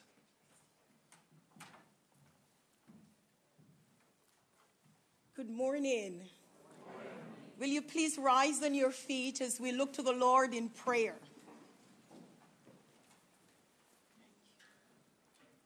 Hallelujah. Father God, we thank you for this day, a day that you have made, and we will rejoice and be glad in it. An historic day in the city of Boston, where your words have not gone forth empty, but you have accomplished that which you said would happen with the Wu's campaign. And so today we thank you for Michelle Wu. Thank you for her life's journey that have led her to this point. You knew her before she was born. You knew before she came Boston to be a student here that she would be at this point, hallelujah, at this junction, that she would be standing on the threshold of becoming the first elected female mayor of Boston. And on this, the week before Thanksgiving, we gather here to say thank you. Thank you, Father, for what you have done. Thank you, Father, for what you're doing. And we thank you for what you will continue to do.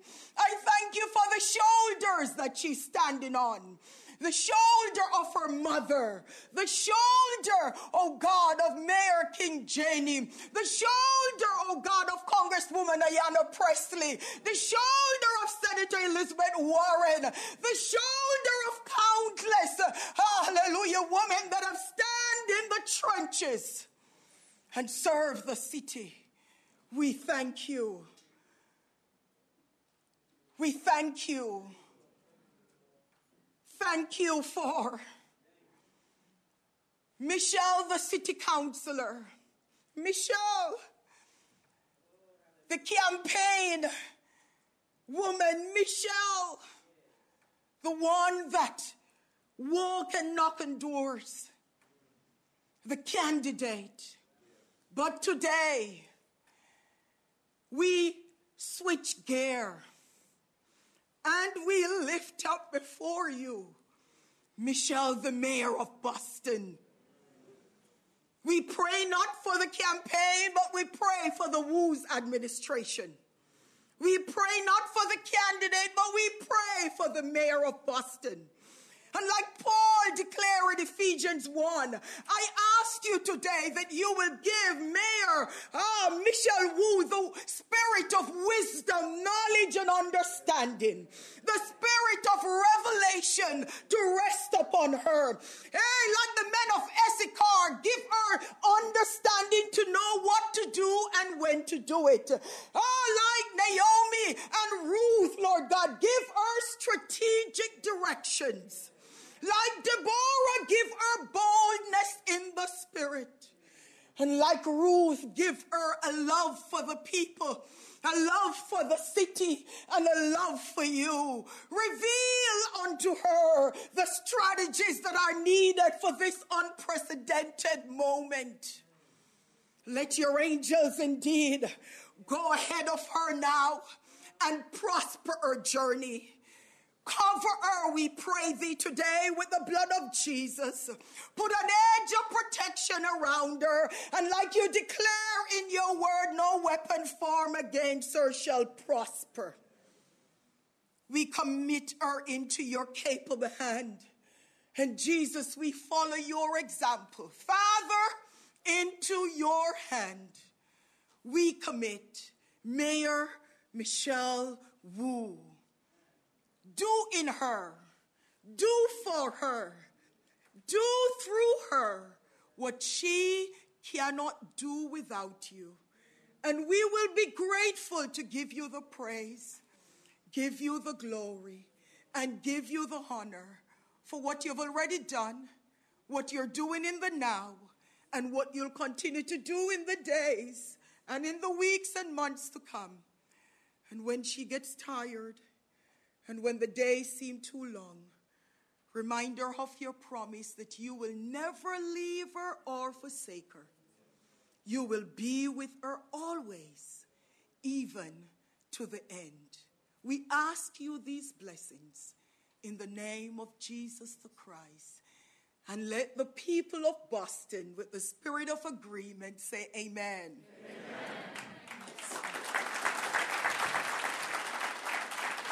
Reverend Dr. Arlene Hall. You're listening to 89.7 GBH. Thank you, Reverend Dr. Hall, for those beautiful and inspiring words. Um, before we get along, I also wanted to acknowledge and welcome um, an incredible individual uh, who spent a lot of time in this building. Um, she sat next to me for eight years. Now she is standing up for all of us in Washington, D.C., Congresswoman Ayanna Pressley. Welcome, Congresswoman Pressley.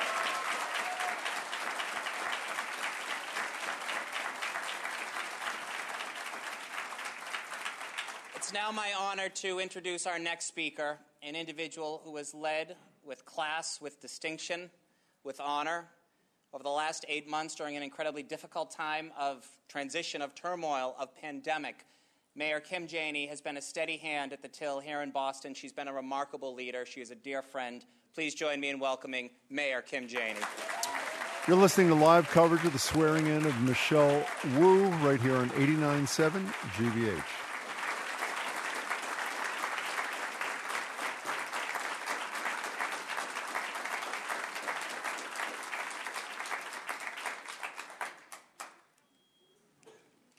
Thank you so much, Councilor O'Malley. I also want to thank Senator Warren, Senator Markey. I want to thank Representative Pressley, Governor Baker, our state legislators, our county officials, and certainly the Boston City Council. I want to thank you all for all of the ways that you work to make Boston better.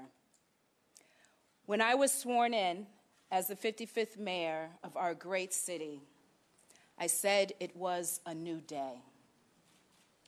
When a little black girl from Roxbury, who grew up seeing the worst of our city, can grow up to be Boston's first woman mayor and first mayor of color, it was a new day indeed.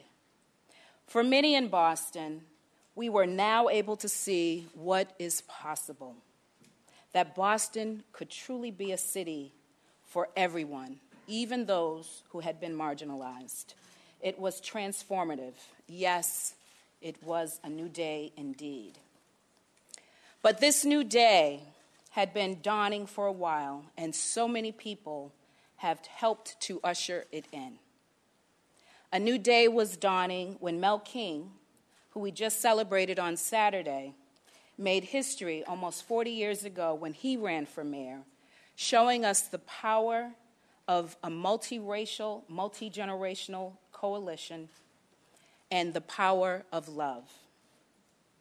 A new day was dawning when Ayanna Pressley became the first woman of color elected to the Boston City Council, paving the way for a council that is now majority people of color and majority women.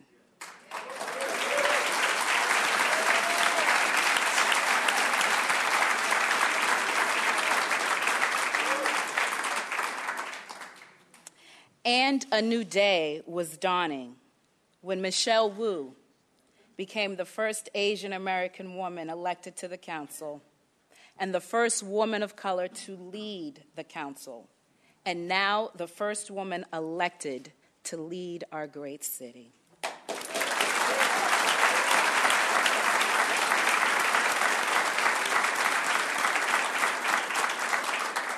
I could share with you countless stories of our work together and why I supported you uh, in the race for mayor. I could tell all the ways that we've worked together to make this city better. But as I leave office now as mayor, I feel good knowing that you share my love and my passion for Boston. I'm confident that you will lead our city with integrity and that you will center equity in all that you do. I know that Boston is in good hands, and I am so proud to call you Madam Mayor.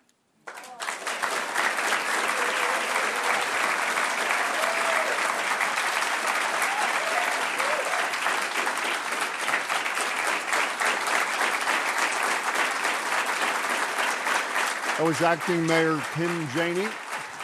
Obviously, will I guess she'll return to the city council till January, I'm assuming.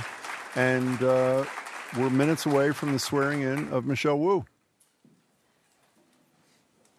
Thank you, Mayor Janey, for those beautiful words. We are now approaching the moment we have all been waiting for. Um, and I will just begin by saying Boston has been called a city without peer.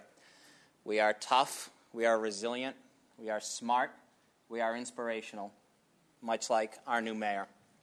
Ladies and gentlemen, please join me in welcoming the Honorable Judge, Associate Justice of the Boston Municipal Court, Judge Myung John, as he administers the oath of office to our mayor. Your Honor.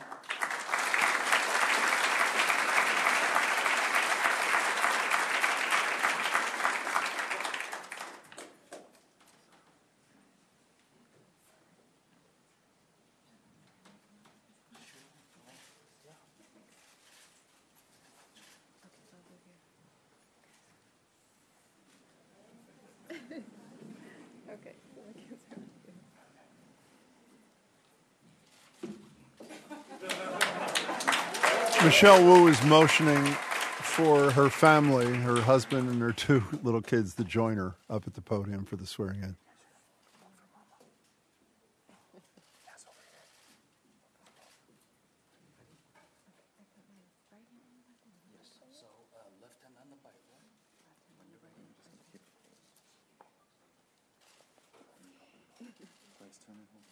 raise your right hand.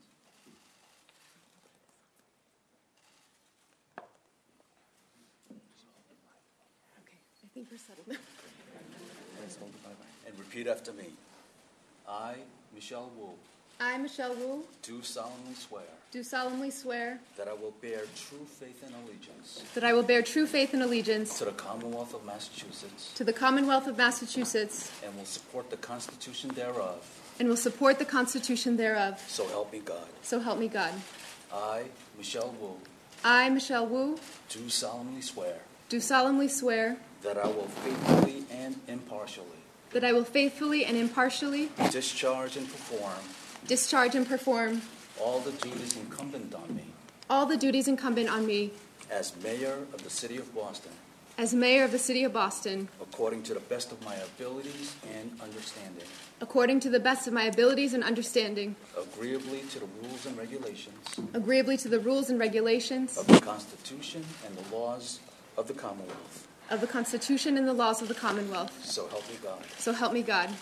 I, Michelle Wu, I, Michelle Wu, do solemnly swear do solemnly swear that I will support that I will support the Constitution the Constitution of the United States. of the United States. So help me God. So help me God. Madam Mayor, congratulations. Michelle Wu is mayor of the city of Boston. You're listening to 89.7 GBH. And in a couple of seconds, we will hear her comments, which her uh, people say will be brief, hugging her kids. Her older son, it appeared, held the Bible that she had in her left hand. Little blue vest. What's that? Little blue vest they, They, have uh, they look, they yeah, look they really both sweet. are wearing this identical vest. They look adorable. You know what's interesting, Margery? Other than Matt O'Malley, who obviously had a formal position here, every single person who Mayor Wu chose to participate in this program is a person of color, which uh, interesting sea change Yep. happening in a lot of levels at uh, Boston City Hall. Crowd is all on their feet. Thank you. Good afternoon, everyone. Thank you. Thank you. Thank you, Judge. Thank you, Eliana, Pastor Hall, of course, my mayor. And good afternoon, Wu Train family.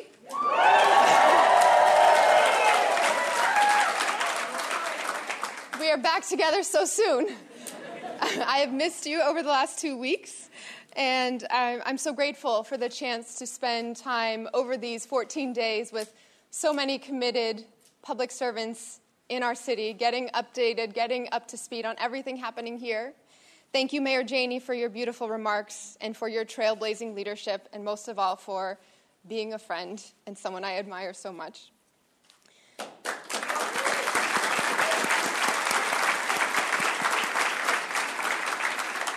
Thank you, Senator Warren, Senator Markey, Governor Baker, to all of our elected colleagues and leaders and, and community members. I'm so grateful that you're sharing in this moment today.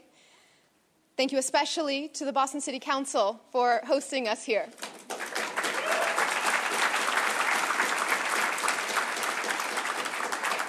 President Pro Temp Matt O'Malley, sitting members, and incoming new councilors elect Ruthzee Louijeune.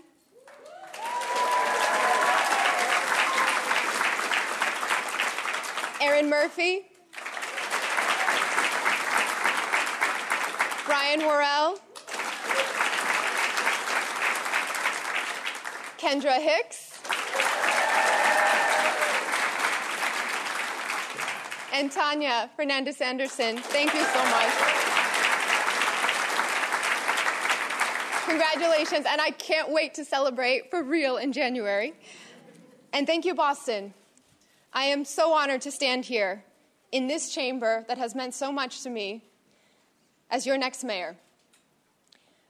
The first time I set foot in Boston City Hall, I felt invisible, swallowed up by the maze of echoing concrete hallways, intimidated by the checkpoints and looming government counters, reminded of why my immigrant family tried to stay away from spaces like this. But our family struggles brought me to an internship with Mayor Menino and his chief of staff, Mitch Weiss, and an unexpected full circle journey over the last decade. Today, I know City Hall's passageways and stairwells like my own home, but this space is the most special. I learned the ropes of city government and politics on this floor held the gavel on this floor, nursed babies on this floor, delivered paid parental leave on this floor, language access.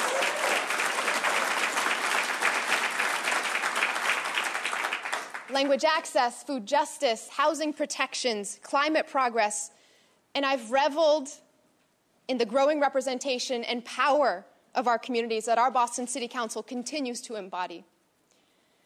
But since we're here today, I must share that the council floor wasn't always this way. When I joined the council, this space wasn't fully accessible to everyone. The floor that so many of you all are sitting on today was actually much lower, designed as a pit three steps down. Part of a striking feature of what many or I would call a beautiful building in City Hall. I've earned the mandate to call this a beautiful building. Three steps down prevented Bostonians in wheelchairs and with mobility challenges from coming down directly to testify and advocate for change.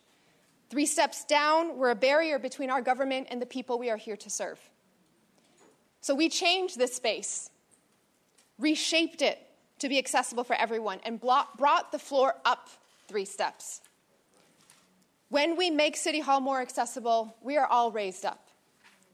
When we communicate in many languages, we all understand more. And most of all, when we connect the power of city government to the force of our neighborhoods and communities, we see how much is possible for our city. City government is special. We are the level closest to the people, so we must do the big and the small. Every streetlight, Every pothole, every park, every classroom lays the foundation for greater change. Not only is it possible for Boston to deliver basic city services and generational change, it is absolutely necessary in this moment. We'll tackle our biggest challenges by getting the small things right, by getting City Hall out of City Hall into our neighborhoods, block by block, street by street. After all, Boston was founded on a revolutionary promise that things don't have to be as they always were, that we can chart a new path for families now and for generations to come, grounded in justice and opportunity. And we can take steps to raise us all up to that promise together. Several weeks ago at Roxbury Community College, I met a young leader and student in our community. Brandon lives in Mattapan and takes a 28 bus to class. He found out one day from a local business on Blue Hill Ave that the mayor of Boston had worked to make the 28 bus free, and it changed his life. What used to be a, a frequent headache every other day or so of asking mom for $2 or trying to, to get the fares to get to class on time opened up into justice and opportunity. For Brandon and for our communities, our charge is to see every person and listen, to meet people where they are, to give hope and deliver on it, to find joy, in the words of the amazing Kim Janey, and spread it. Let history note not just who she was in this office, but all she got done and all she will continue to do for our city.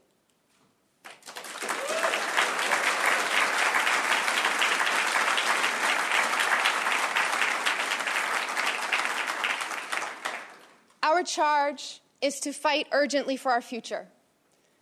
For the young people at the Burke High School who are here with us today, who hosted me earlier,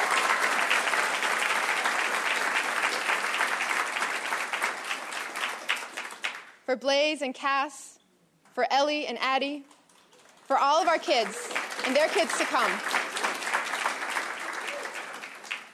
The first time I set foot in City Hall, I felt invisible.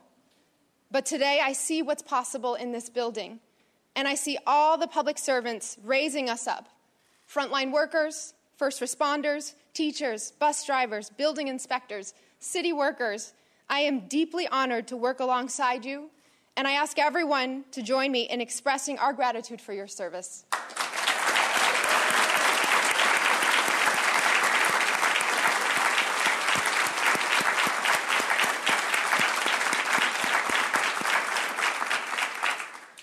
And I everyone to join us in the service of our communities. Boston, our charge is clear. We need everyone to join us in the work of doing the big and the small, getting City Hall out of City Hall into our neighborhoods, and embracing the possibility of this city. The reason to make a Boston for everyone is because we need everyone for Boston right now. We have so much work to do, and it will take all of us to get it done. So let's get to work.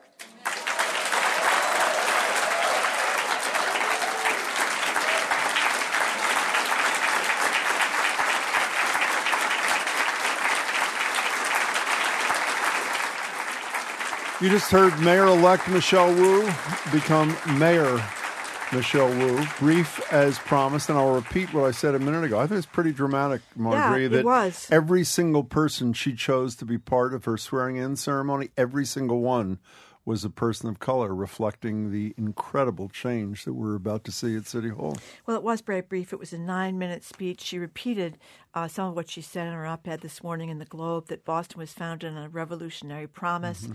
that things don't have to be as they've always been. We can chart a new path now for generations to come. She addressed the uh, one of the issues in the campaign that she was too much of a visionary, not much of a pothole person. She said city services and generational change can both be done together. She mentioned every single street light and every single pothole. She could take care of those things while she looked at those bigger so-called visionary things. She also gave a, a, a very good story. I mean, she talked about how um, she came into politics as an intern in Mayor Menino's office and learned a lot about city politics at, at Mayor Menino's uh, it, during his administration. How she took her little babies to school, nursed babies on the floor, the fifth floor down there, um, delivered play parental leave, worked a lot about food access. But she also told a great symbolic story about the chamber that used to be three steps down, so that you couldn't get in there if you were somehow uh, physically challenged, either, either in a wheelchair, you had trouble walking, whatever. And they moved it uh, three steps up. And she talked about this was uh, a wonderful. She didn't use the word symbol. I'm using the word symbol, but a symbol of how she wanted her administration to be accessible to everybody. Uh, that when we speak in different languages, then everybody can learn something.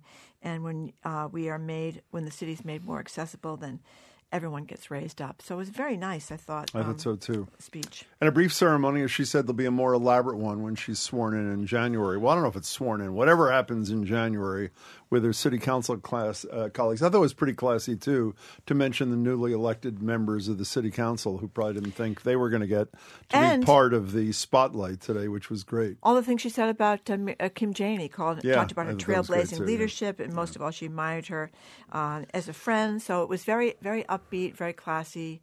Uh, it was, it was terrific. And you know what it was unusual for politicians? Brief. Brief. Mayor Mary from Boston has been on hold for about I don't know a half hour. So you obviously have something you really want to say, Mary. So welcome to the show. Thanks for calling us. Hi, thanks so much for having me. I've Sure. been a long time listener, and this is the first time I've gotten through, so I'm quite We're excited. thrilled you're here. Thank you, Mary. I'm a South End uh, resident of 30 years, and I am tremendously excited this day.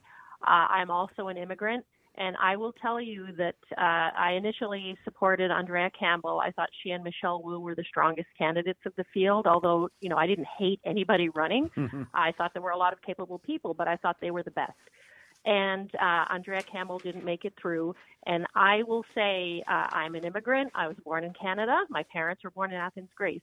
I was so turned off by Annissa Essaibi George, you know, putting on the thick. I, I heard her. My daughter went to Boston Latin. I heard her when she was a counselor talking with Tito Jackson about education issues, and she sounded like a normal, intelligent woman. And then she came out on the cam- campaign trail with this dog whistle, you know, heavy dot accent, sounding like Amy Poehler on the stage, going, you know, you're not better than me. You know, she was making very uh, I found it offensive comments to the effect that, you know, oh, this person isn't from here. She doesn't know our city. And so I am beyond delighted that a new day has dawned in our city and we can elect the best person for the job, not the person who looks like the other people who've been in power for 300 years. So I Well- am uh, ecstatic. Well, we're really glad you stayed on hold to make Yeah, those Mary, comments. thank Mary, you. thank you very much for the uh, call. We appreciate it.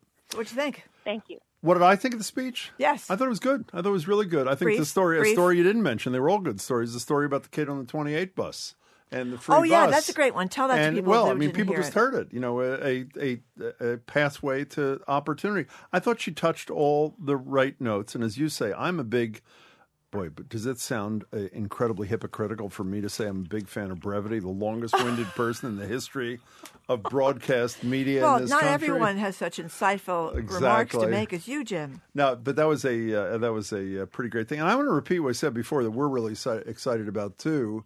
Uh, Mayor Wu has agreed to continue a tradition that we started, or Deval Patrick started with us 15 plus years ago, where mayors, uh, governors, uh, attorneys general, and other public officials are kind enough to join us every month and not only answer our questions, but uh, when they can, answer your questions as well. And Mayor Wu has agreed to start that monthly Ask the Mayor with us uh, next Tuesday, November 23rd. She'll be with us from noon to 1 to answer our, our questions and, much more importantly, for the first time here, uh, questions of all of you. So we hope you will join us uh, next uh, Tuesday. This is pretty exciting. And, you know, I hope in this wildly divided world we live in that people who are not Wu supporters can at least take a day and appreciate how important this day is for the city. Do Did you, think? mention that she's 36 years old? She, no, it's, no, let me tell you, I didn't know if I should even mention that. 1985. 1985. I mean, it really is. It talk about a new day. It is really, Yeah.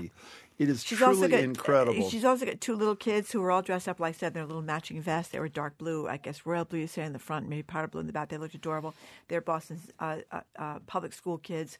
Uh, you you often find mayors in some cities. I think like in, in New York City or other cities where the mayor is not got their kids in the Boston public schools. So it, it's pretty neat. I think that she uh, that she brought her kids and they were looked so cute and all that. Well, know, it's also really interesting. I'm going to be interviewing Lee Pelton tonight, who's the relatively new head of the Boston Foundation. They put out a report just today, I think, called "Multiracial in Greater Boston: Leading Edge of Democratic uh, Demographic Change," and they uh, m- mention in the introduction of this thing that obviously Barack Obama. Uh, had a black father and a white mother, and mentioned that the three leading, uh, three highest ranking candidates at the uh, end of this uh, mayoral thing were in uh, mixed race marriages, multiracial marriages, which is really, I mean, a lot of history is made today in a wonderful way. And again, whether you're a Wu supporter or not, I hope you can enjoy it at least for 24 hours. And she will join us a week from today on the 23rd for the inaugural uh, Ask the Mayor with the new mayor of Boston. We're really looking forward to it. Okay, coming up, Pulitzer Prize winning journalist Farah Stockman is here to discuss her new book, American Made. Boy, it is one of the best books I've It read in a great. long time. She really did a great job. We're going to talk to her about her premise, what this is about. Farah Stockman is next on 89.7 GBH, Boston Public Radio.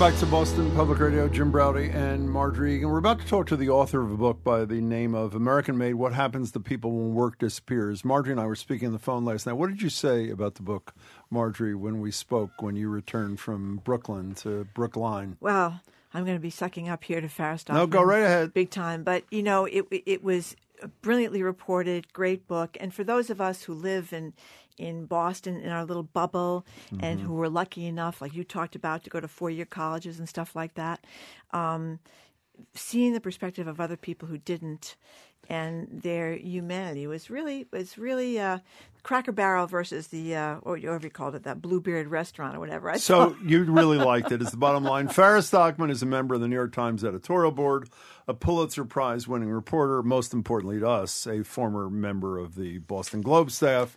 Farah, congratulations on a wonderful piece of work and welcome. Hey, thanks so much for having me. Well, how was that? I thought that would get you in the, in the right mood for the interview here, Shannon. It was actually more exuberant than that, Farah. Trust Yeah. me. You didn't hear her. She was incredible. So, Farah, keep feel free, keep it coming. It- no, it was it was terrific, and I don't know how you did it with a little kid and a full time job and all that. It was very impressive. But um, anyway, you told the story of three different characters uh, through the closing of their factory. So, tell us about you know these three people, who they were, and the factory that they were at. Yeah. So I started reporting this book pretty much on election night of 2016 when I was trying to make sense of how so many millions of Americans had cast a ballot for a man who had never served even one day in government. How could that be? And I'm from Michigan. I grew up in Michigan. So I started asking around there, and people kept telling me he's going to save our factories. Donald Trump is going to save my plant and bring the factories back. So I decided to follow um, steelworkers at a plant in Indianapolis that was moving to Monterrey, Mexico. It was a plant that Trump had tweeted about. And I ended up following a white woman named Shannon Mulcahy, who had basically been uh, in an abusive relationship and she was able to get out of it because of this job. And she worked her way up from being a janitor to essentially being one of the highest paid uh, people on the factory floor. She was a heat treat operator and she operated these dangerous furnaces. And she felt she got a lot of pride out of that. Um, I also followed Wally, a black man who was a bearing assembler, and he dreamed of opening a barbecue restaurant. And so I decided to follow him when he, he was like the only person I I met at the plant who had a plan for what was going to happen after it closed. And he said, I- I met him at this union rally where he gave this fiery speech, but afterwards he was in a good mood and very optimistic. And he said, I'm going to start a barbecue. So I was like, I definitely want to see if he does it. Um, and then I also followed the last person I followed was named John. He was this diehard union guy. He was the vice president of the union. This had been his second plant closing. And I definitely wanted to know, you know, how he ended up at the end of that. By the way, when you read this book, you feel, I am sure, did you not feel like you knew Shannon, Yes, John, and Wally, totally- and you had been there too? Yeah, drawn in. So you mentioned we've had this discussion about a million times on the show, most recently with Fiona Hill, actually, with her book about how Mhm. Trump really got it. Trump understood what the the populist angst was across this country. How did John and Shannon and Wally feel about Trump early on, and how did they feel about him down the line? Yeah. Um, so in the beginning, Sh- Shannon Shannon was the one I followed most closely in the beginning, and she did not vote. She she she didn't vote, but everyone around her was supporting Trump, including her father, who had who had taken a certain amount of pride in never having cast a ballot in his whole life. And yet he was sucked into Trump. Trump uh, brought a lot of people out of the woodwork who had been sort of totally turned off by politics, totally um, felt like they're all crooks. I heard that so many times by so many people, whether they were Republicans or Democrats, white, black, men, women, they all said politicians are crooks. And so their their bar was pretty low to begin with. um, but they, you know, Shannon felt like when Trump tweeted about that plant moving to Mexico, he she she actually felt like the president elect of the United States cared about her personally and was communicating with her personally. And um, so she you know she was really hopeful when he took office. Um, uh, john the diehard union guy had been a, a democrat all his life. These were you know he was the grandson of coal miners and he had been told like you know the democrats are are for the little man and the republicans are for the greedy corporations. But by the time you know he grew up and and bill clinton uh, entered into nafta which was the first free trade agreement with a low wage country. And then a few years later um, uh, let china into the wto that's when john started to see factories closing and his own plant closed twice. He went through two plant closings. And so by the end he was kind of like i'm no longer a democrat and no one was speaking his language. He didn't vote for Mitt Romney. He wasn't excited about Mitt Romney, the, the very kind of guy who's sending jobs away. But when Trump started talking, he he was in, he was interested in Trump because Trump was saying the exact kind of stuff that these steelworkers have been saying for years, and the kind of stuff about globalization yeah. and free trade that Democrats used to say. And how about Wally, black guy? so Wally and I did not find a single black worker that supported Trump. and, and to me, this was like, it was like, okay, if these, if about if these white workers were attracted to Trump because of free trade and globalization, why didn't their black coworkers and friends uh, see it the same way? And they really didn't. Nobody did. Wally couldn't even stand the sound of of uh, Trump's voice and and so you know it was a really interesting thing to watch. Um, i should say that by the end of four years i don't know if we're doing a like a spoiler alert here but but go right ahead. Go right ahead. By the end of four years it was really covid that changed shannon's mind. Like i could I came to see Shannon and Wally and John as kind of these bellwethers of American public opinion, much more than my own friends, because they, you know, if they were angry at Trump for something, I knew he would backtrack. Like, a, you know, a few weeks, it would only take a couple of weeks before he had to backtrack on a policy. If Shannon was angry at, about a policy, let's say migrant kids in cages at the border, I, I knew he would have to come out and, and, uh, and, and, and take it back. Um, but in January and February of 2020, she was, she was still uh, you know the economy was going well she w- she had found another job even her son had found another job oops oh my goodness we froze but Shannon we'll is... get it fixed and that wouldn't be shannon that no be but shannon's Farah. story Oh yeah, I, I we'll get it in a second. We'll get it in a second. John Parker will fix it as he fixes everything. The Zoom uh, froze. We'll get uh, Farah Stockman we'll back in a minute. We'll the name of the book, second. and I feel the same way, Margie. It is brilliant. It's called American Made: What Happens to People When Work uh, disappears. Well, you know what I took away from this, and we'll get Farah to comment on this in just a second, but that people like you and me really don't understand the people in the Rust Belt at all and, and understand. I mean, we have emailers all the time that are really upset about things. Like the gentleman who came emailed before was upset that I, or he called before and was always. Farah's gone. Well, I'll let let John worry about. Was upset that um, I had called uh, the mayor of Boston, Michelle Wu, tiny you know, John in this book, this guy that's been through two, he's a big union leader, been through two factory closing. Mm-hmm. He can't stand the word white privilege because in his mm-hmm. estimation, mm-hmm. what he says, what you know, what are people talking about? You know, I have been at the edge of disaster for my entire life. You know, losing everything, losing my home, losing these things. He doesn't like that kind of thing, and we assume right away that people who don't like that term. What, what do we think? I'm asking you. You're asking me? Yeah. That they're racist. Exactly. Yeah. exactly. So, and and I thought she had a great. I, I, mentioned this in the opening that she had this great discussion where she wanted to go to there was some new restaurant in Indianapolis. Oh, save called, that for her. That, okay. That, that's you know okay. what the other thing, by the way, is uh, Farah uh, talks about in her book how she brings that she's a biracial woman, but she right. talks about her parents were tenured professors yep. at universities.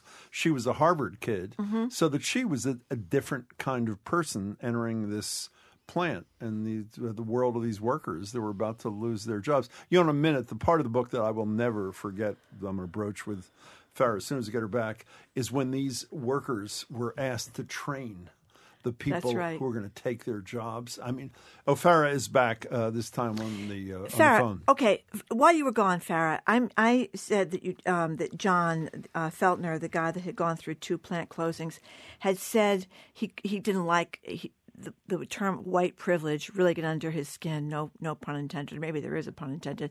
He was a white guy, and I use that as an example of how people like me and maybe Jim don't get these a, John uh, Feltner kind of person at all. So, what was it that got him about white privilege?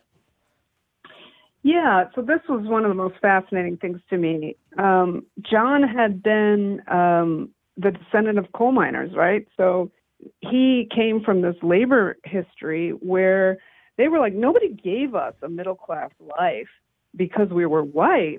Um, we fought for those things right? We died in in literal wars with the coal company in Kentucky um, in order to get a day off work, an eight hour work day, uh, enough money to feed our families. And so, to him, the term white privilege really made it seem like all white people had the same kind of privilege.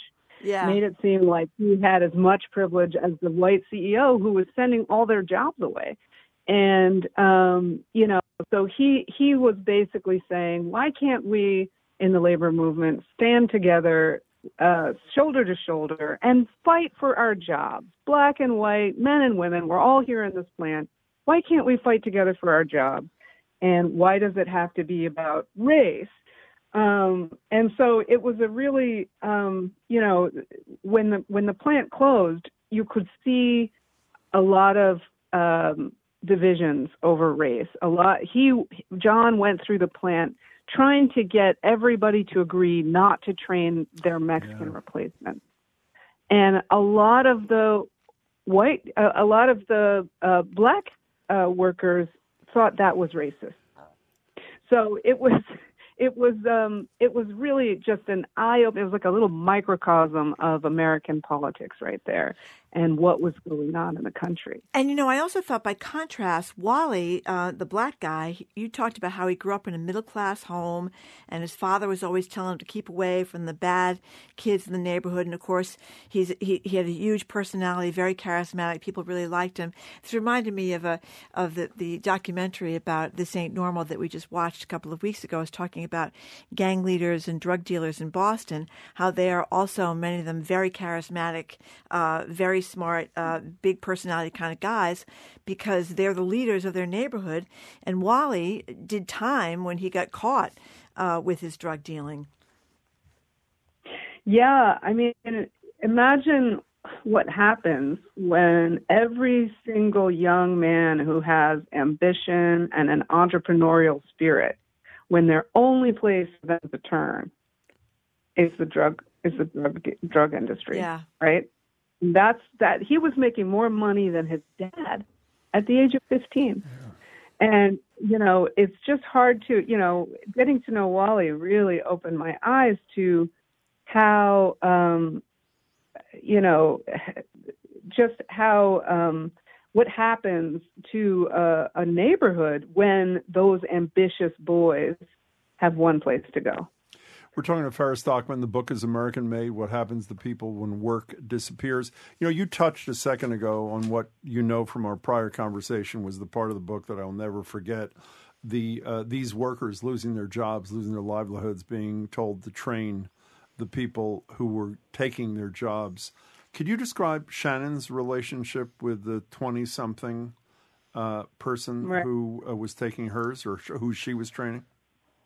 she was training right so she really agonized over whether she should train because you know um the people who did train were ostracized and and you know shunned essentially. But um she decided she had to do it because she needed the bonus uh that ca- came with it. And um so she um signed signed up to train. And this this young guy was basically the same age as her son. And Shannon kind of she remembered how hard it was for her to be trained because when she was a woman learning how to operate these furnaces, the guys who were training her didn't want her to, to learn and tried to get her fired and played all kinds of tricks on her to scare her away from the job.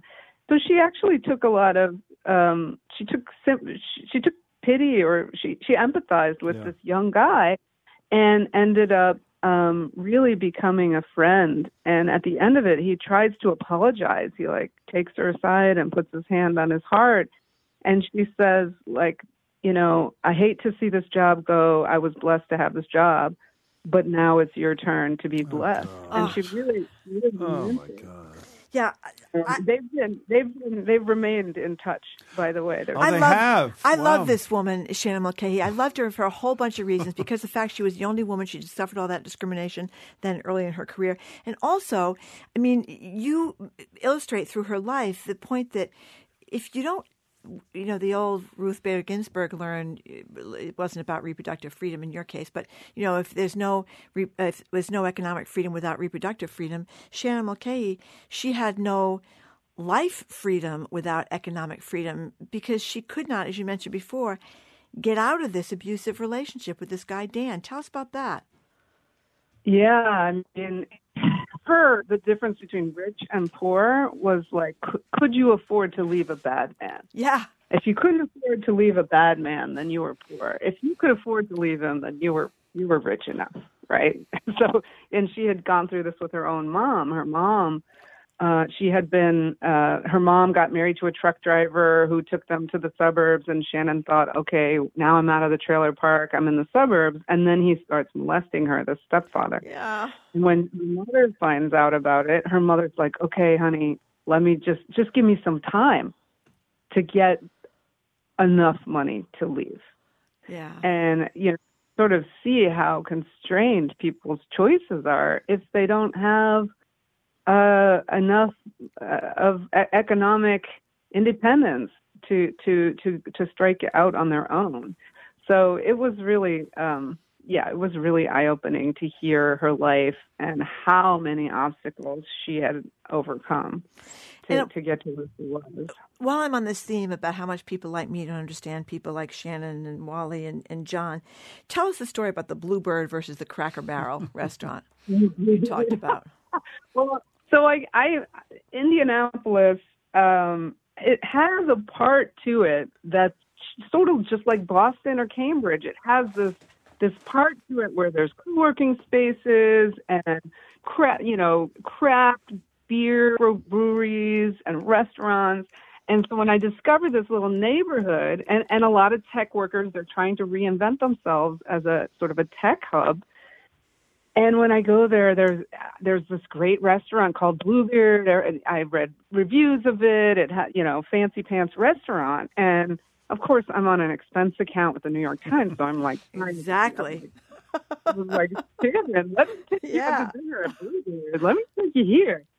And um, she wasn't interested, and none of the steel workers that I was um, interviewing wanted to go to that restaurant. They all wanted to go to Cracker Barrel or to Olive Garden. Yeah. If the, you know, uh, or if they were really uh, fancy schmancy Cheesecake Factory.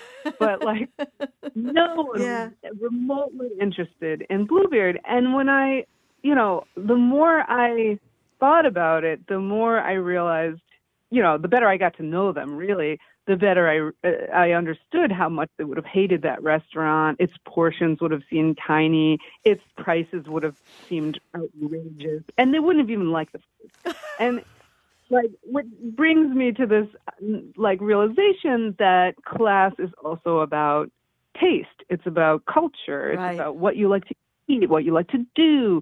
And you know, they were hunt. A lot of them were hunters. They were in their 40s. They were all grandparents in their 40s, and I was here. I had my first child at 42. Right. Wow. So like, there are vast cultural differences between us uh, that we don't really acknowledge because we're Americans, right? And class doesn't exist here in America, right? Right. Yeah. Um, right. you know, all of them either smoked or chewed tobacco. Um, there were so many little differences. They would all try to to um, fix something before they called a plumber or an electrician. They would all get on YouTube and and look at how, like maybe could they fix it themselves. And, and the number of things that they were trying to fix on YouTube was pretty incredible. um, Shannon's boyfriend's mom told me once, "You could probably learn how to do brain surgery on YouTube."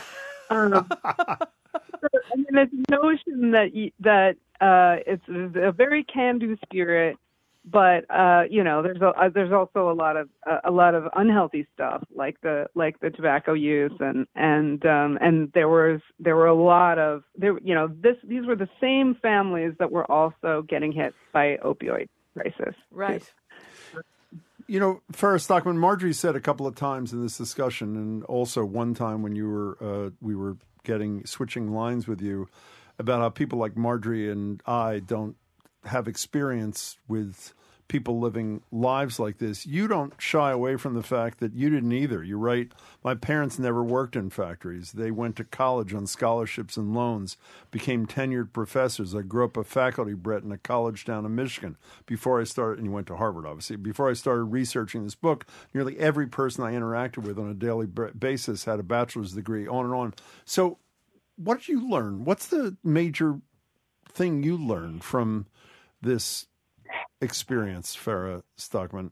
I don't mean about the individuals, but I mean sort of takeaway Yeah, kind of things. It- there is a vast disconnect um, between people who have four-year college degrees, particularly from um, uh, well-known colleges, and people who don't.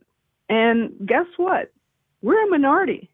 We're a tiny minority. So if we were a tribe, we would control pretty much every decision of any consequence in this country. We would control Congress. We would control, you know, the, the Supreme Court, every trade delegation, every editorial board, every president since 1953. And yet, people with college degrees are only a third of American adults. Two thirds of American adults do not have a four year degree. And so, like, to me, that was one of the most shocking figures. And so we look at politics. Why is it broken? Why don't they believe us when we say things on TV? But, like, like we're not representing their reality. And we, we don't even necessarily understand how their how their lives work, what their what the economics of their life is, whether it makes sense for someone to go to college or not. Um, there's a lot of um, public policy decisions that I think uh, we might make differently if if we understood the mechanics of of, of their lives better. Do you think? Um, so do you to think? do you think Joe Biden under, Joe Biden from Scranton understands their lives better? Recent polls would suggest that he does not. Well, yeah, I think he's. Uh, I think he has a better shot at it than most politicians in Washington. Uh, I do, and I'm I'm hoping those poll, poll numbers come up. And when he when he gets when he talks about the infrastructure package, he talks about jobs. He, he you know he'll talk about jobs, jobs, jobs. Not every Democrat does. They talk about social safety nets. And I really think that um, the Democratic Party has to get away from just talking about safety nets because to the working class, work is important. Jobs are really important. And the, the difference between them and like you know some lazy relative who's gaming the system you know they know the lazy people are gaming the system. They know that they're in their own families right? And so it's demoralizing to get up and go to work every day when you know your your brother or your nephew or your uncle or whatever is not going to work and is just gaming you know living off a, a, a disability check or a covid check or something that you don't feel like they deserve. I, I, I don't know. I think that that we need to return to talking about work and, and supporting work. And that's what social and safety nets are. I'm not saying there aren't some people who can't work, but most people want to work. They want to feel needed. And I think we forget that sometimes. Well, you know, I think one of the, not to give away too much, but um, when one of these people does get kind of rescued and uh, with, with their mortgage and so forth, uh, uh, a deep depression ensues. so so yeah. the yeah. financial uh, benefit wasn't necessarily a, a benefit. Which shows that ways. work is not just about the paycheck. Yeah, which is, exactly. Yeah. Right. We, we forget about this. In 2020, in addition to all the people we lost from COVID, we lost 90,000 people to opioid overdoses. Yeah. And that it was a 30% increase over the year before. So it's like it shows that when people have nothing to do, that you know it's not healthy. It's not. It's like they called it the great depression for a reason right? Like you get depressed when you don't have a job. And when everyone around you doesn't have a job. If you look at any community that's experienced uh, unemployment shock you will see depression drug use suicide. I mean it's not a healthy it's not a healthy community. Um, I, I will i will say that there's even um, you can see this worldwide. There was a study in the uk about workers who had lost their jobs versus workers who'd had their hours dramatically cut. Yep. And people who had hours dramatically cut were pretty much fine. Um, those who lost their jobs had, you know, high rates of anxiety and depression. So, like, work is important, even even if it's a small amount of work. Hey Farah, c- congratulations again. I, I, I really um, I learned so much about uh, Shannon and John and Wally and about their perspective that was really helpful to me. I'll say that, and thank you for uh, being with us. I appreciate it. Great to talk to you, Farah. Thank you both for having me on. Okay, talk soon. Farrah Fawcett is a member of the Farrah York- Fawcett. Farrah Fawcett. Farah Stockman. Oh my God. Oh my God. Oh Farah, you still here? You still here? you still here? Did you hear me call you Farrah Fawcett? That's terrible. I'm, I'm, I'm saying my high school teacher used to call me that. um, Farrah Fawcett the Drip. That was my nickname. Um, thank you both for having me on. Thank, Thank you. It's not Farrah Fawcett. Farah Stockman is a member of the. New- I know. I tell you, Jim, I'm losing it, losing it. Farah Stockman is a member of the New York Times editorial board, a Pulitzer Prize-winning reporter. Her latest book, and I'm not just blowing smoke. It is Oh, really is great. It is terrific. really it's like a movie. It keeps you going from page to page. It's American made. What happens to people when work disappears? Coming up, CNN's John King discusses a key member of Trump's inner circle, reveling in the spotlight of his own indictment. That is next on Boston Public Radio.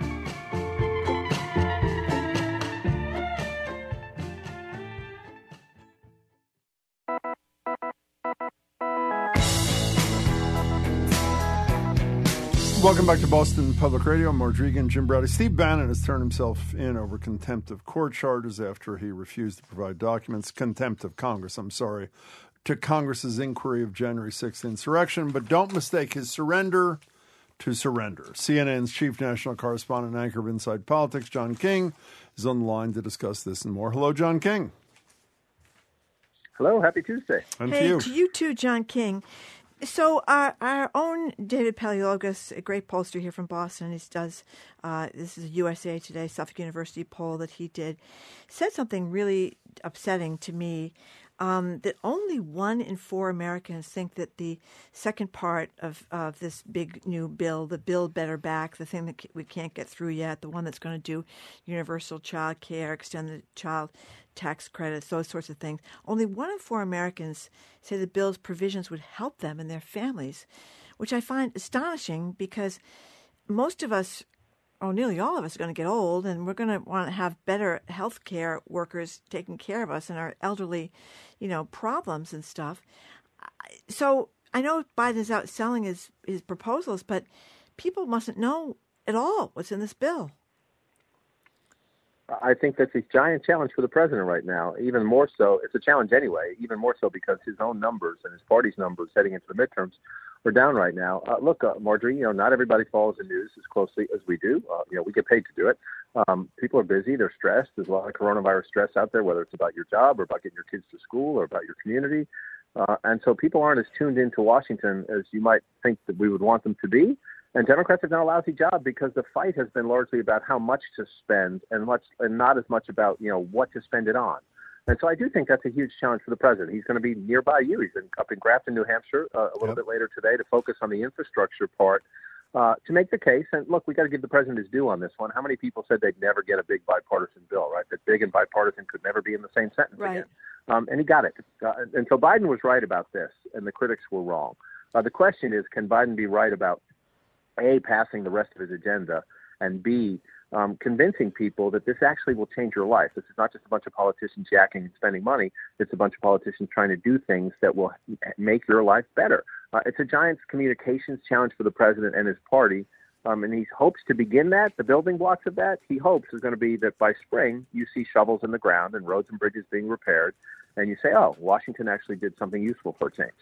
Well, let me then bring up something else that real people don't care about. When I'm watching the ceremony while we're on the air yesterday, and I was saying to Margie earlier, I think on the show I said this as opposed to before. It was nice to see actually a Republican at a Democratic president's uh, press event. Uh, I saw Rob Portman, the senator from Ohio. I read into the fact that Kyrsten Sinema got a speaking part, the fact that the price for getting a speaking part was at least quiet acknowledgement that you're going to vote for this second piece of legislation. Am I uh, making a leap that doesn't uh, that isn't merited? No, I think you're close. I, I think that you know they don't because they don't have the final language worked out yet, and the House is going to go first. And I do think there will be some things potentially changed in the Senate. Uh, that I don't think it's a guarantee yet, but the White House feels Jim so much better now about Sinema than they did when we were having this conversation, you know, last week and a week before that, and we, we've been having this conversation for months, uh, and in part because they was trying to get Sinema to the finish line. Uh, they think they have her, you know, pending what the final bill looks like, but they feel much better about her, and they they still have a bit of a Joe Manchin problem, and you know, the question we ask every day, if not every hour in Washington, is how much of what Joe Manchin is saying is, you know, he wants attention and he wants to be the the player at the end, and how much of it is substantive. His biggest thing now is he says, you know, with all this inflation out there, do you want to put, you know, another trillion dollars mm-hmm. of spending into the economy, or is that is that inflationary? Uh, the White House is pretty confident they get him at the end too, but they may have to make a couple more changes. And do they wait until the uh, Build Back Better thing, which a term I can't stand? I, I, just don't think it does anything for the product. But in any case, that's what it's called. Do they wait on voting rights until that's either completed or completely fallen apart? Is that what the game plan is? Yes. Um, in a in a word, yes. In the sense that the Democrats say that they're going to, uh, the House is supposed to vote uh, Friday. It'll probably be Michael is either late into the night, Friday or Saturday, to vote on Build Back Better, the social safety net. Yep. You know, call it what you want. Uh, and then it goes over to the Senate. And again, if the House, as expected, leaves in uh, four weeks of paid leave, Manchin has said he's not for that. Uh, so then um, Schumer says the Senate will get to this and be finished with this by Christmas. Um, he hopes sooner, but by Christmas.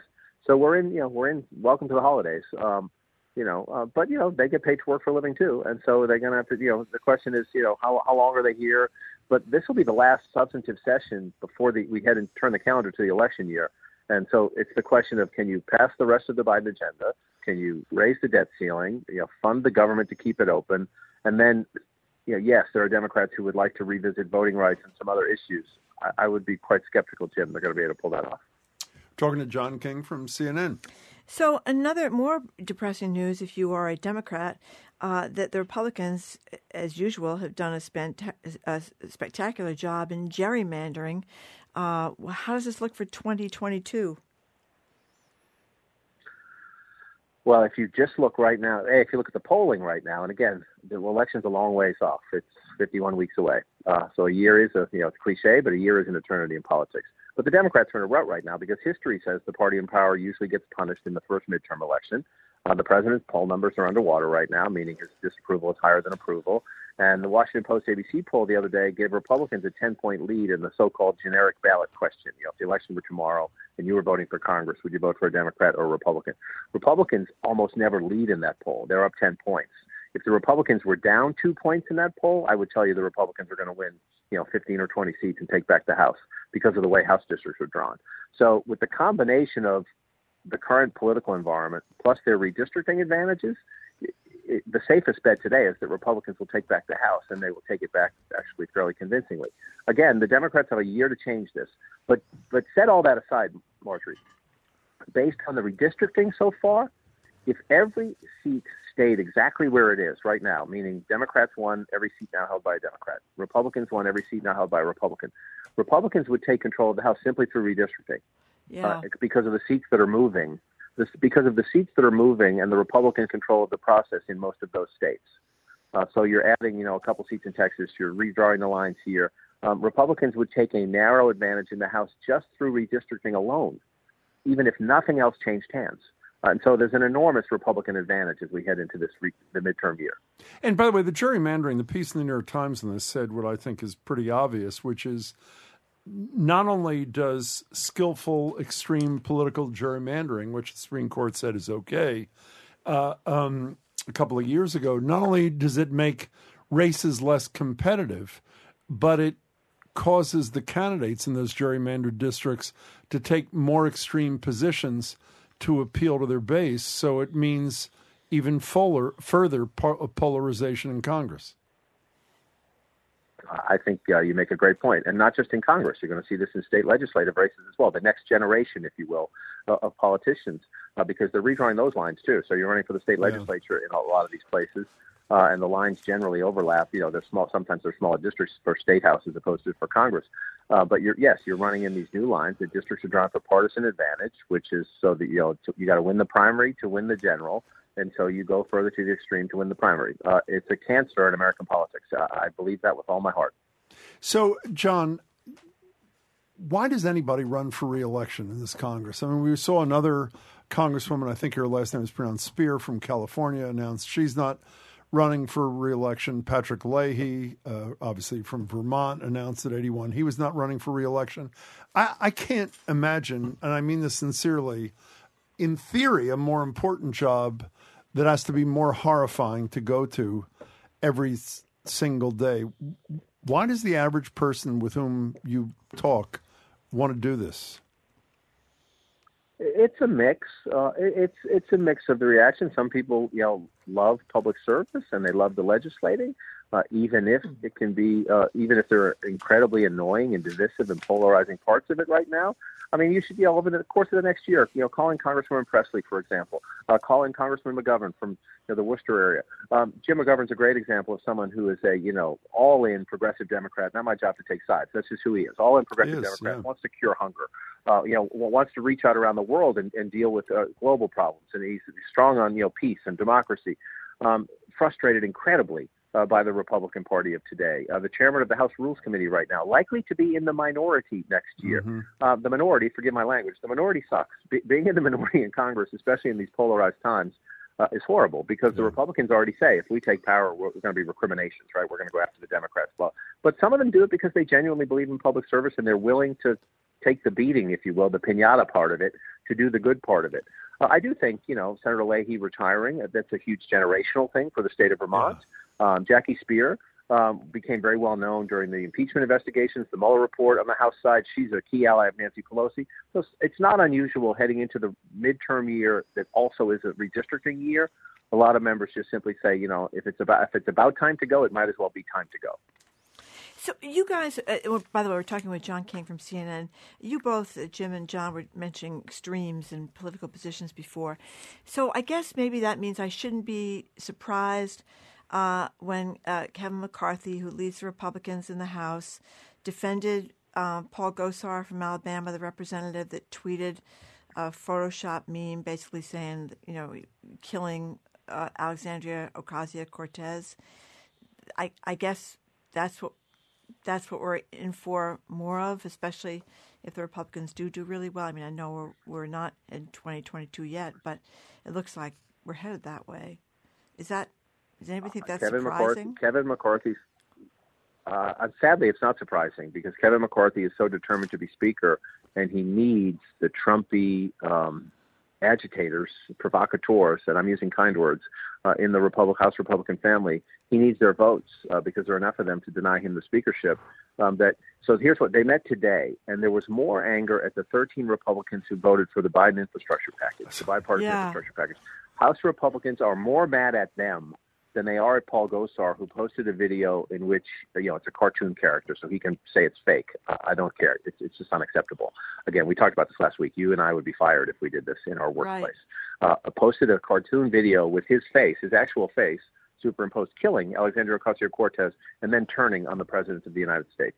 Uh, Republicans are more mad at lawmakers who voted for an infrastructure bill that will create jobs and fix roads and bridges in their districts than they are at a colleague who posted an abhorrently reckless, reprehensible, violent video. That tells you everything you need to know about the Republican Party. And yet, you know, again, if the polls are to be believed and the dynamics in the country are to be believed, uh, they're going to have significant power uh, come a year from January. We're talking to uh, John King. You know, uh, John, we were uh, among the chorus of people who've been critical of Merrick Garland for acting so slowly. Well, I guess at, until yesterday, a couple days ago, we were saying acting not at all on whether it's an investigation of Donald Trump, like people like Larry Tribe think should be happening and may be happening. We don't know if it's grand jury, or the failure to follow up on uh, the referral of Steve Bannon for contempt of Congress. Obviously, he did follow up. Here's the sound of Bannon yesterday outside the D.C. courthouse when he surrendered, and I want to ask you about it in a minute. I'm telling you right now, this is going to be the misdemeanor from hell for Merrick Garland, Nancy Pelosi, and Joe Biden. They, by the way, by the way, by the way, you should understand Nancy Pelosi took is taking on Donald Trump and Steve Bannon. She ought to ask Hillary Clinton how that turned out for them. Okay, we're going on the offense. This is going to be a rallying campaign, I assume. It's almost like uh, I got the sense that Bannon was happy that he was charged and forced to go to that federal courthouse because it's yet another, uh, uh, I guess, face of the Trump resistance. No. He's going to fundraise off this, and he's going to make himself a martyr off this. Um, he talks about, uh, he still says on his war room that Trump is the legitimate president and that we're going to take down the Biden regime. Uh, this is dangerous stuff, Jim. If this were a TV show and it were, you know, a sitcom, uh, we might find it funny. Uh, but again, anyway, but especially after January 6th, you know, people with platforms need to be careful about what they say, extra careful about what they say. But he's all in. He is all in. He, you know, he keeps. He says we're going to stay on offense. Everybody stay on message. Uh, they're not going to get away with this. Um, you know, stand by. That's the language Trump used for the Proud Sure. Boys. Um, it, it, it's a it's a dangerous thing, and a lot of people out there are saying, you know, there goes somebody in the liberal media again. Uh, you know, that's not me. You, um, I don't talk about my politics, but that's not me. I think we need a competitive two party or three three or four parties. Be my guest, but we need it need at least two competitive political parties in this country, so that nobody gets lazy. Competition is a great thing uh, in any dynamic, especially in politics. But this takeover of the Republican Party by people who lie, people who encourage violence, people who say Trump is still president, and they have a platform and they raise money. Um, yeah, it's dangerous. Now, I would just to, to close the thought though. Steve Bannon may be willing to go to jail for 30, 60, or 90 days to be a martyr. Um, I don't know if Mark Meadows wants to go to jail. I don't know if you know Jason Miller, the former Trump spokesman, wants to go to jail. I, I don't know if Kayleigh McEnany wants to go to jail. So I do think the on the accountability question is other people, other people who have defied subpoenas come before the committee. Uh, we're gonna we're gonna test this, I think, a little bit more. But but the Republican strategy, the Bannon strategy, and the Trump strategy is run out the clock, drag this into the middle of next year, and then you just watch when Republicans say, "Here's another witch hunt Democrats are pursuing." Even though there are a couple of Republicans on the committee uh, to to mask Joe Biden's inflation, yeah, they're going to try to make this all political. You know, we were just talking to uh, Farah Stockman, who's who's wrote this uh, terrific book called American uh, Made: What Happens to People When Work Disappears, and she was arguing in this book that people like herself, or people like me and Jim, or people that went to four-year colleges, or people that you know have grown up in the middle class, just have no understanding of of the dynamics that propelled so many millions of people to to uh, vote for Donald Trump. And you wonder, in the context of this discussion about Steve Bannon or about the uh, let's kill uh, Alexandria Ocasio Cortez kind of stuff, whether we're all just, um, you know, we're outraged and and and the chunk of people that she talked to for her book, it's kind of like a big who cares. And you ever think about that? We just missed the I- I- whole thing here. I I agree a thousand percent with Farah's point. I agree a thousand percent that whatever I'm not saying that you know Jim and Margery or John need to change their views or their passion. I'm saying we need to listen to these people and respect where they're coming from. Uh, because you know, look, I grew up in Dorchester. You know, I was on food stamps for a little while as a kid. My family's a very blue collar family. I'm the luckiest guy on planet Earth. I have lived the American dream. Uh, but there are a lot of people who still work with their hands, uh, who work in places that are being changed by globalization, who do not think the politicians give a damn about them. Trump tapped into that somehow, cynically, perhaps, recklessly, perhaps. But there are there is a huge, huge, huge, huge pool of disaffected Americans who are open to listening to these arguments because they no one else has helped them. So why should they listen to the Democrats or the traditional establishment Republicans? Because they have ignored me while my factory has disappeared or while you know my job has gone overseas. Uh, we and so we need to listen to these people, even if we disagree with everything they're saying. We need to come to a better respect and understanding of where it's coming from, because you're not going to change it until you understand it. Uh, and so they are, yes, they're more susceptible to COVID myths. They're more susceptible to the big lie that Trump won the election. Uh, but they're also our neighbors. Uh, they're fellow Americans, and we need to find a way to listen and to talk to them, or we are screwed. Uh, I, I mean that 100% because they're they're out there and they're voting, uh, and they think they have good reason to vote the way they're voting. So we may think that's nuts, but if we don't understand and respect them, we're never going to get out of this. Couldn't agree with you more. John King, as always, we really appreciate your time. Be well. Take care, guys. Thank you. Yeah, Thank you. John. Thank you again. Um, John King is CNN's chief national correspondent and anchor of Inside Politics, Monday through Friday at noon on CNN. Thanks again to John. Coming up, we're going to talk a little bit about the historic moment today. We have Mayor Michelle Wu was sworn in earlier today as the mayor of the city of Boston. If you're from Boston or you're from outside of Boston, we're wondering what you think. 877 301 8970 BPR at WGBH.org is the email, or you can tweet us at Boss Public Radio.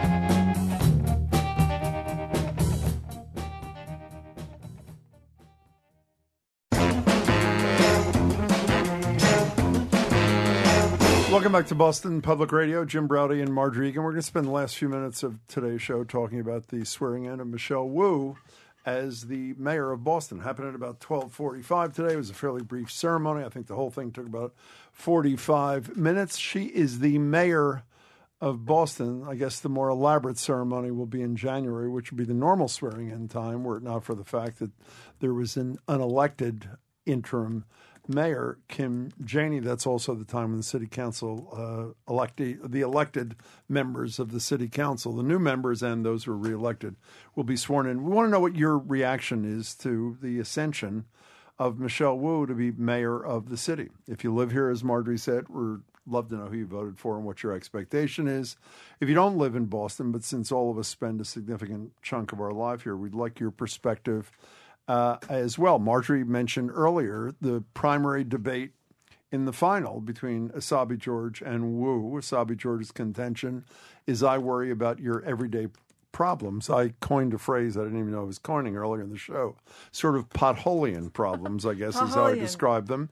As opposed to the, uh, what was the expression used? Pie in the sky. I don't know Yeah. if uh, Sabi George used that expression. Idealistic. But, you know, right, visionary, Too but not, vision. but not real for people in everyday uh, uh, lives. Obviously, Wu's position is, needless to say, and it was pretty convincing to two thirds of the voters that she can uh, do both. She would like to reinstate some form of what she calls rent stabilization. As you'll probably remember, in 1994, the voters of uh, Massachusetts I think it was 51 to 49 voted to repeal rent control statewide, even though I love saying this. The three communities that had rent control voted to keep it. The 348 who didn't have it voted to dump it. She needs uh, legislative support for that. She'd also need legislative support, meaning not legislative city council, but the state legislature and governor.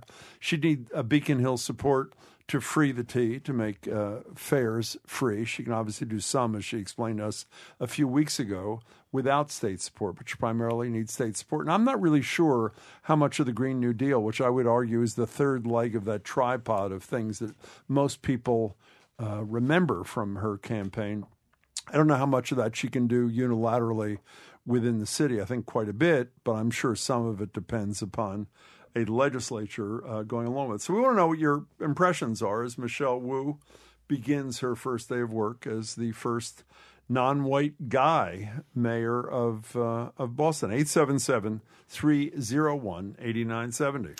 Let's start with Amy from Cambridge. Amy, thank you for calling. Thanks for calling, Amy. Hi there. Um, I'm delighted that Michelle Wu is the new mayor of Boston. I obviously won't be affected by it, but I just want to caution everybody to uh, uh, to stop talking about her as the first woman and the first person of color, because I think it puts a burden on her in the same respect that we put a burden on Obama, and he became an emblem, which I, I actually don't think helped his presidency. Um, and also, I, I just don't think it does any good for her as a mayor. I think she just has to go to work. Yeah, And but but Amy, mayor. It doesn't matter. Amy, Yeah. she didn't shy away from the description.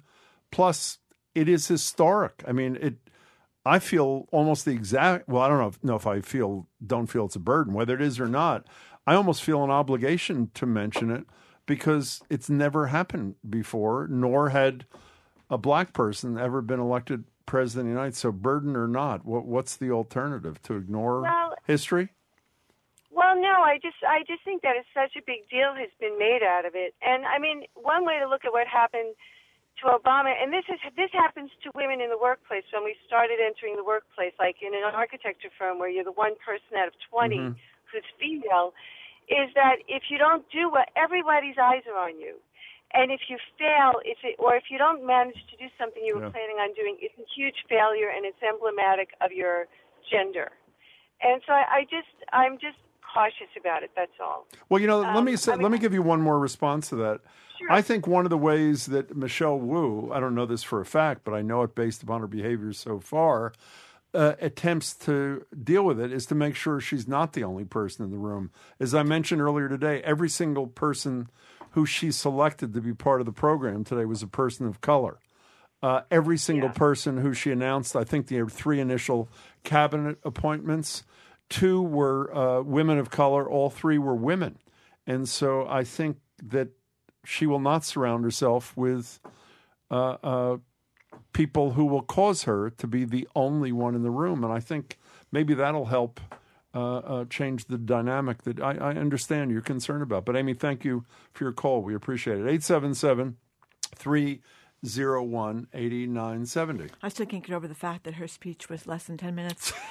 I mean, you know, Brevity, no, People go on and on and on. You ever go to the wedding late? You been to any weddings lately? No. You know, it, the toast is getting, getting out of hand, if you ask me. And people will go on and on and on. You got 17 toasts going. You're waiting there to eat your salad, and you can't do it because the toast is going on and on. Well, you know, on. let me tell you something. You know, I have to say, you know, Amy was saying we shouldn't say certain things. The fact that you have the courage to talk about the issues that really matter, about, you know, you can't eat the salad, you're never going to get to the appetizer because the toast. Those are that we should probably be talking about that, Jim, rather Jim, than Michelle. I. I learned this from you. You know, keep it under two minutes. Don't know what you're doing. Keep it under two You know minutes. what? Did One of my my favorite uh, anecdotes, which sadly did not make it into print. I mentioned this to you. I work with a woman by the name of Azita, who's a good friend That's of right. both of ours. When Boston Magazine did a story on you and me three or four or 5 Uh-huh. years ago, Azita called me and said, I, "I want to tell you what I just said to the reporter. I hope it's okay." And uh, sadly, again, it didn't make it in. And the reporter said, uh, "Why do you like? Do you like working with Jim?" Yes, I do. I don't know if she really meant it, but she said it. Uh, Why do you like working with Jim? And without missing a beat, she said, "Shortest meetings ever." And it was one It's of the true. proudest It's true. commendations I've ever no, gotten. I think the longest conversation I've ever had with you outside of work lasts about 37 seconds. I don't mean to say anything. Does that upset you, by the way? Actually, no. I like that. I know it's gonna Brevity is the coin of the realm. Bridget from Shrewsbury, thank you for calling. Thank you. Oh, my pleasure. Thank you so much for having me on. Um, first, I want to say I'm an HLS alum. I graduated a few years before Michelle, and Oh. I'm just so excited that she is uh, Great. now our mayor. You got any, you got any Um, good and stories about? Yeah, you got gossip? No, She didn't say anything? she knew her. Okay, just Yeah, I'd she, try. she was. I did actually meet her on the Elizabeth Warren campaign a couple of times, but she was actually ju- she started HLS after I'd already graduated. Oh, okay. But that's that's just separate excitement. Um, I wanted to respond to the woman Amy that called a few minutes ago. Sure. I'm Yeah. a black woman. Um, person of color, obviously, and uh, a woman. And for me, I you can't say it enough. that this is the first woman and woman of color mayor of Boston. It's coming about 350 years late, but it came. And I think that we need to lean into this moment, and that's the future of our city that we're we've now elected, and and we need to really continue to celebrate that and and hope that it's the beginning of more to come. Well, Bridget, I agree with you. How much did you? I don't know if you. Were, I'm sure you remember this. The great, great line on election night that Wu said that one of her sons said to her, Oh, yeah. "Can a man be elected mayor of Boston?" Uh, and her great response that after she paused for a second, "Yes, they can, but not tonight," which was Yeah. pretty great. Great. Well, also- Bridget, thanks for the call. We Remember. Jeneé, Jeneé Osterheldt's column about Kim Janey, talking about, you know, her, Yeah. her, her tenure obviously was very short. She didn't uh, uh, retain the seat, but that it really mattered to a lot of little girls and little girls of color that looked up and saw the mayor could be. So I, I do think the first woman does matter. So, if you were a betting woman, which I know you are not, what would you say the odds are that Kim Janey works for Michelle Wu? I would say at least some Yeah. appointed position, if not formally on the staff, but you know the liaison, the something of some issue. Uh, you know what I really like? Uh, you know, you can tell when people have run against each other when the respect is totally phony and totally a product of political consultants saying you have to be nice to the woman or man you just beat. You do get the sense as That they're- former, well, current colleagues too, city council colleagues, that they have respect for each other, which I think came out in Kim Janey's remarks today and in uh, Mayor Wu's as well. Scarlett from Medford, thank you for calling. Hello. Hi, Hello. Um, hi. I would like to comment on the swearing in ceremony today. Um, I, unlike um, other people, I assume, from what I'm hearing, was a little bit repulsed by the very opening of the ceremony. It actually um, made my skin crawl. Which part? To uh, and I'm not sure of the reverend's name. I'm sorry. I, I Arlene Day, that. I think. I, I found that whole spiel to be so um, uh, so. Uh, I, I'm just I was shocked by it. You know, there are a lot of people in this world who don't believe in the blood of Jesus, don't believe in the Father. Arlene Hall, by the way. woman. I'm sorry. Go ahead. Yeah. I, I am a woman. I don't believe that there is a father up there overlooking us, and I strongly believe in the separation of church and state. And that whole that whole holy roller thing that opened it turned me off so much. Scarlett, how'd you feel know. about her? How'd you feel about her hand on her Bible when she was taking the oath of office? I, I, I think that I, I also feel that is something that I would like to dispense with, and that is something that is a long a long time coming. And yes, we should do that. But Michelle Wu, who is who ran on this platform, that she's bringing something like the the, the city of Boston is getting something new. We just got some some archaic um, behavior from all of those people, which is it- it's such a dichotomy. I don't Scarlett, can I tell you something? I am an agnostic, as I've said on the air repeatedly. I would like to see the Bible removed from these ceremonies too. Do you believe, though, because I sure as hell don't, that what uh, the Reverend Doctor said today and what the swearing in, what she had to say during the swearing in, which had numerous references to God, reflects that she does not believe in the uh, uh, separation of church and state? I, I have no evidence to the contrary, even if you were offended by the language. I, the very fact that she's there shows that there's no separation of well, church and state. I hear you. I don't. I respectfully disagree, but I, I have a feeling you're not alone on this. Scarlett, thank you for the call. I appreciate You know, it. I'm trying to think of other people. Uh, there's often a a uh, reverend or a priest or a rabbi or a, a imam or something that starts different kind of ceremonies. I'm trying to think if they're more ecumenical. One starts every single day, I believe, in Congress. Yeah. Do they not? I believe Yeah. every single But session I- of Congress. I- I'm not the House chaplain or the Senate yeah, chaplain. Yeah, but I'm not sure how they handle it, so I can't really respond. I mean, I, the Scarlett obviously felt really passionately about it. Again, as I say, I assume she's not alone, but I, I, I, don't, I guess you could say that may reflect uh, Michelle Wu's view of the world. I don't. Uh, there's nothing I've ever heard from her that suggests that she is not one who embraces the separation of church and state in terms of how she will govern. Cheryl in the car. Thanks for calling. Hi, Cheryl. Oh, hi. I just wanted to respond um, because I'm listening to the woman that's upset, and I, I also consider myself agnostic, and I think separation from, between church and state is great. But I loved her uh, little, you know, I guess you'd call it a sermon prior, because one, imagine if Michelle Wu didn't have anybody um, from a, a religious point of view come in, if it's a tradition. You know what?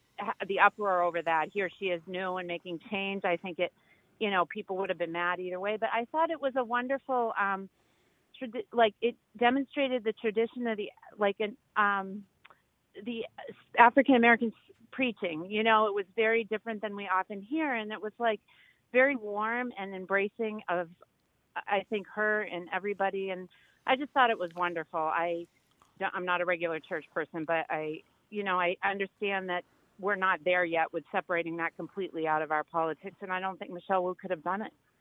I sort of feel how you do, Cheryl. I thought she was Well, pretty terrific. Cheryl, thanks for the call. I think we've kind of, in many cases, lost separation of church and state when you look at some of the rulings that the the Supreme Supreme Court. Court. has made that are um, co- talking about religious freedom when what they're really talking about is imposing someone else's religion on people who don't believe it. So I don't know where we are. Well, you know, other than the vaccine mandates, actually, the Supreme Court, I think, with very few exceptions, has said when they're competing rights, the freedom of religion, the First Amendment provision on religion as paramount, takes precedence over virtually But that's all not other how it rights. works. No, I understand. I'm not uh, embracing it. But I'm just saying saying, what you're they're- right. They use that term, but what they're really doing is imposing someone else's religion. I agree with that. On people that don't believe it. I mean, look at the birth control thing with the Hobby Lobby thing.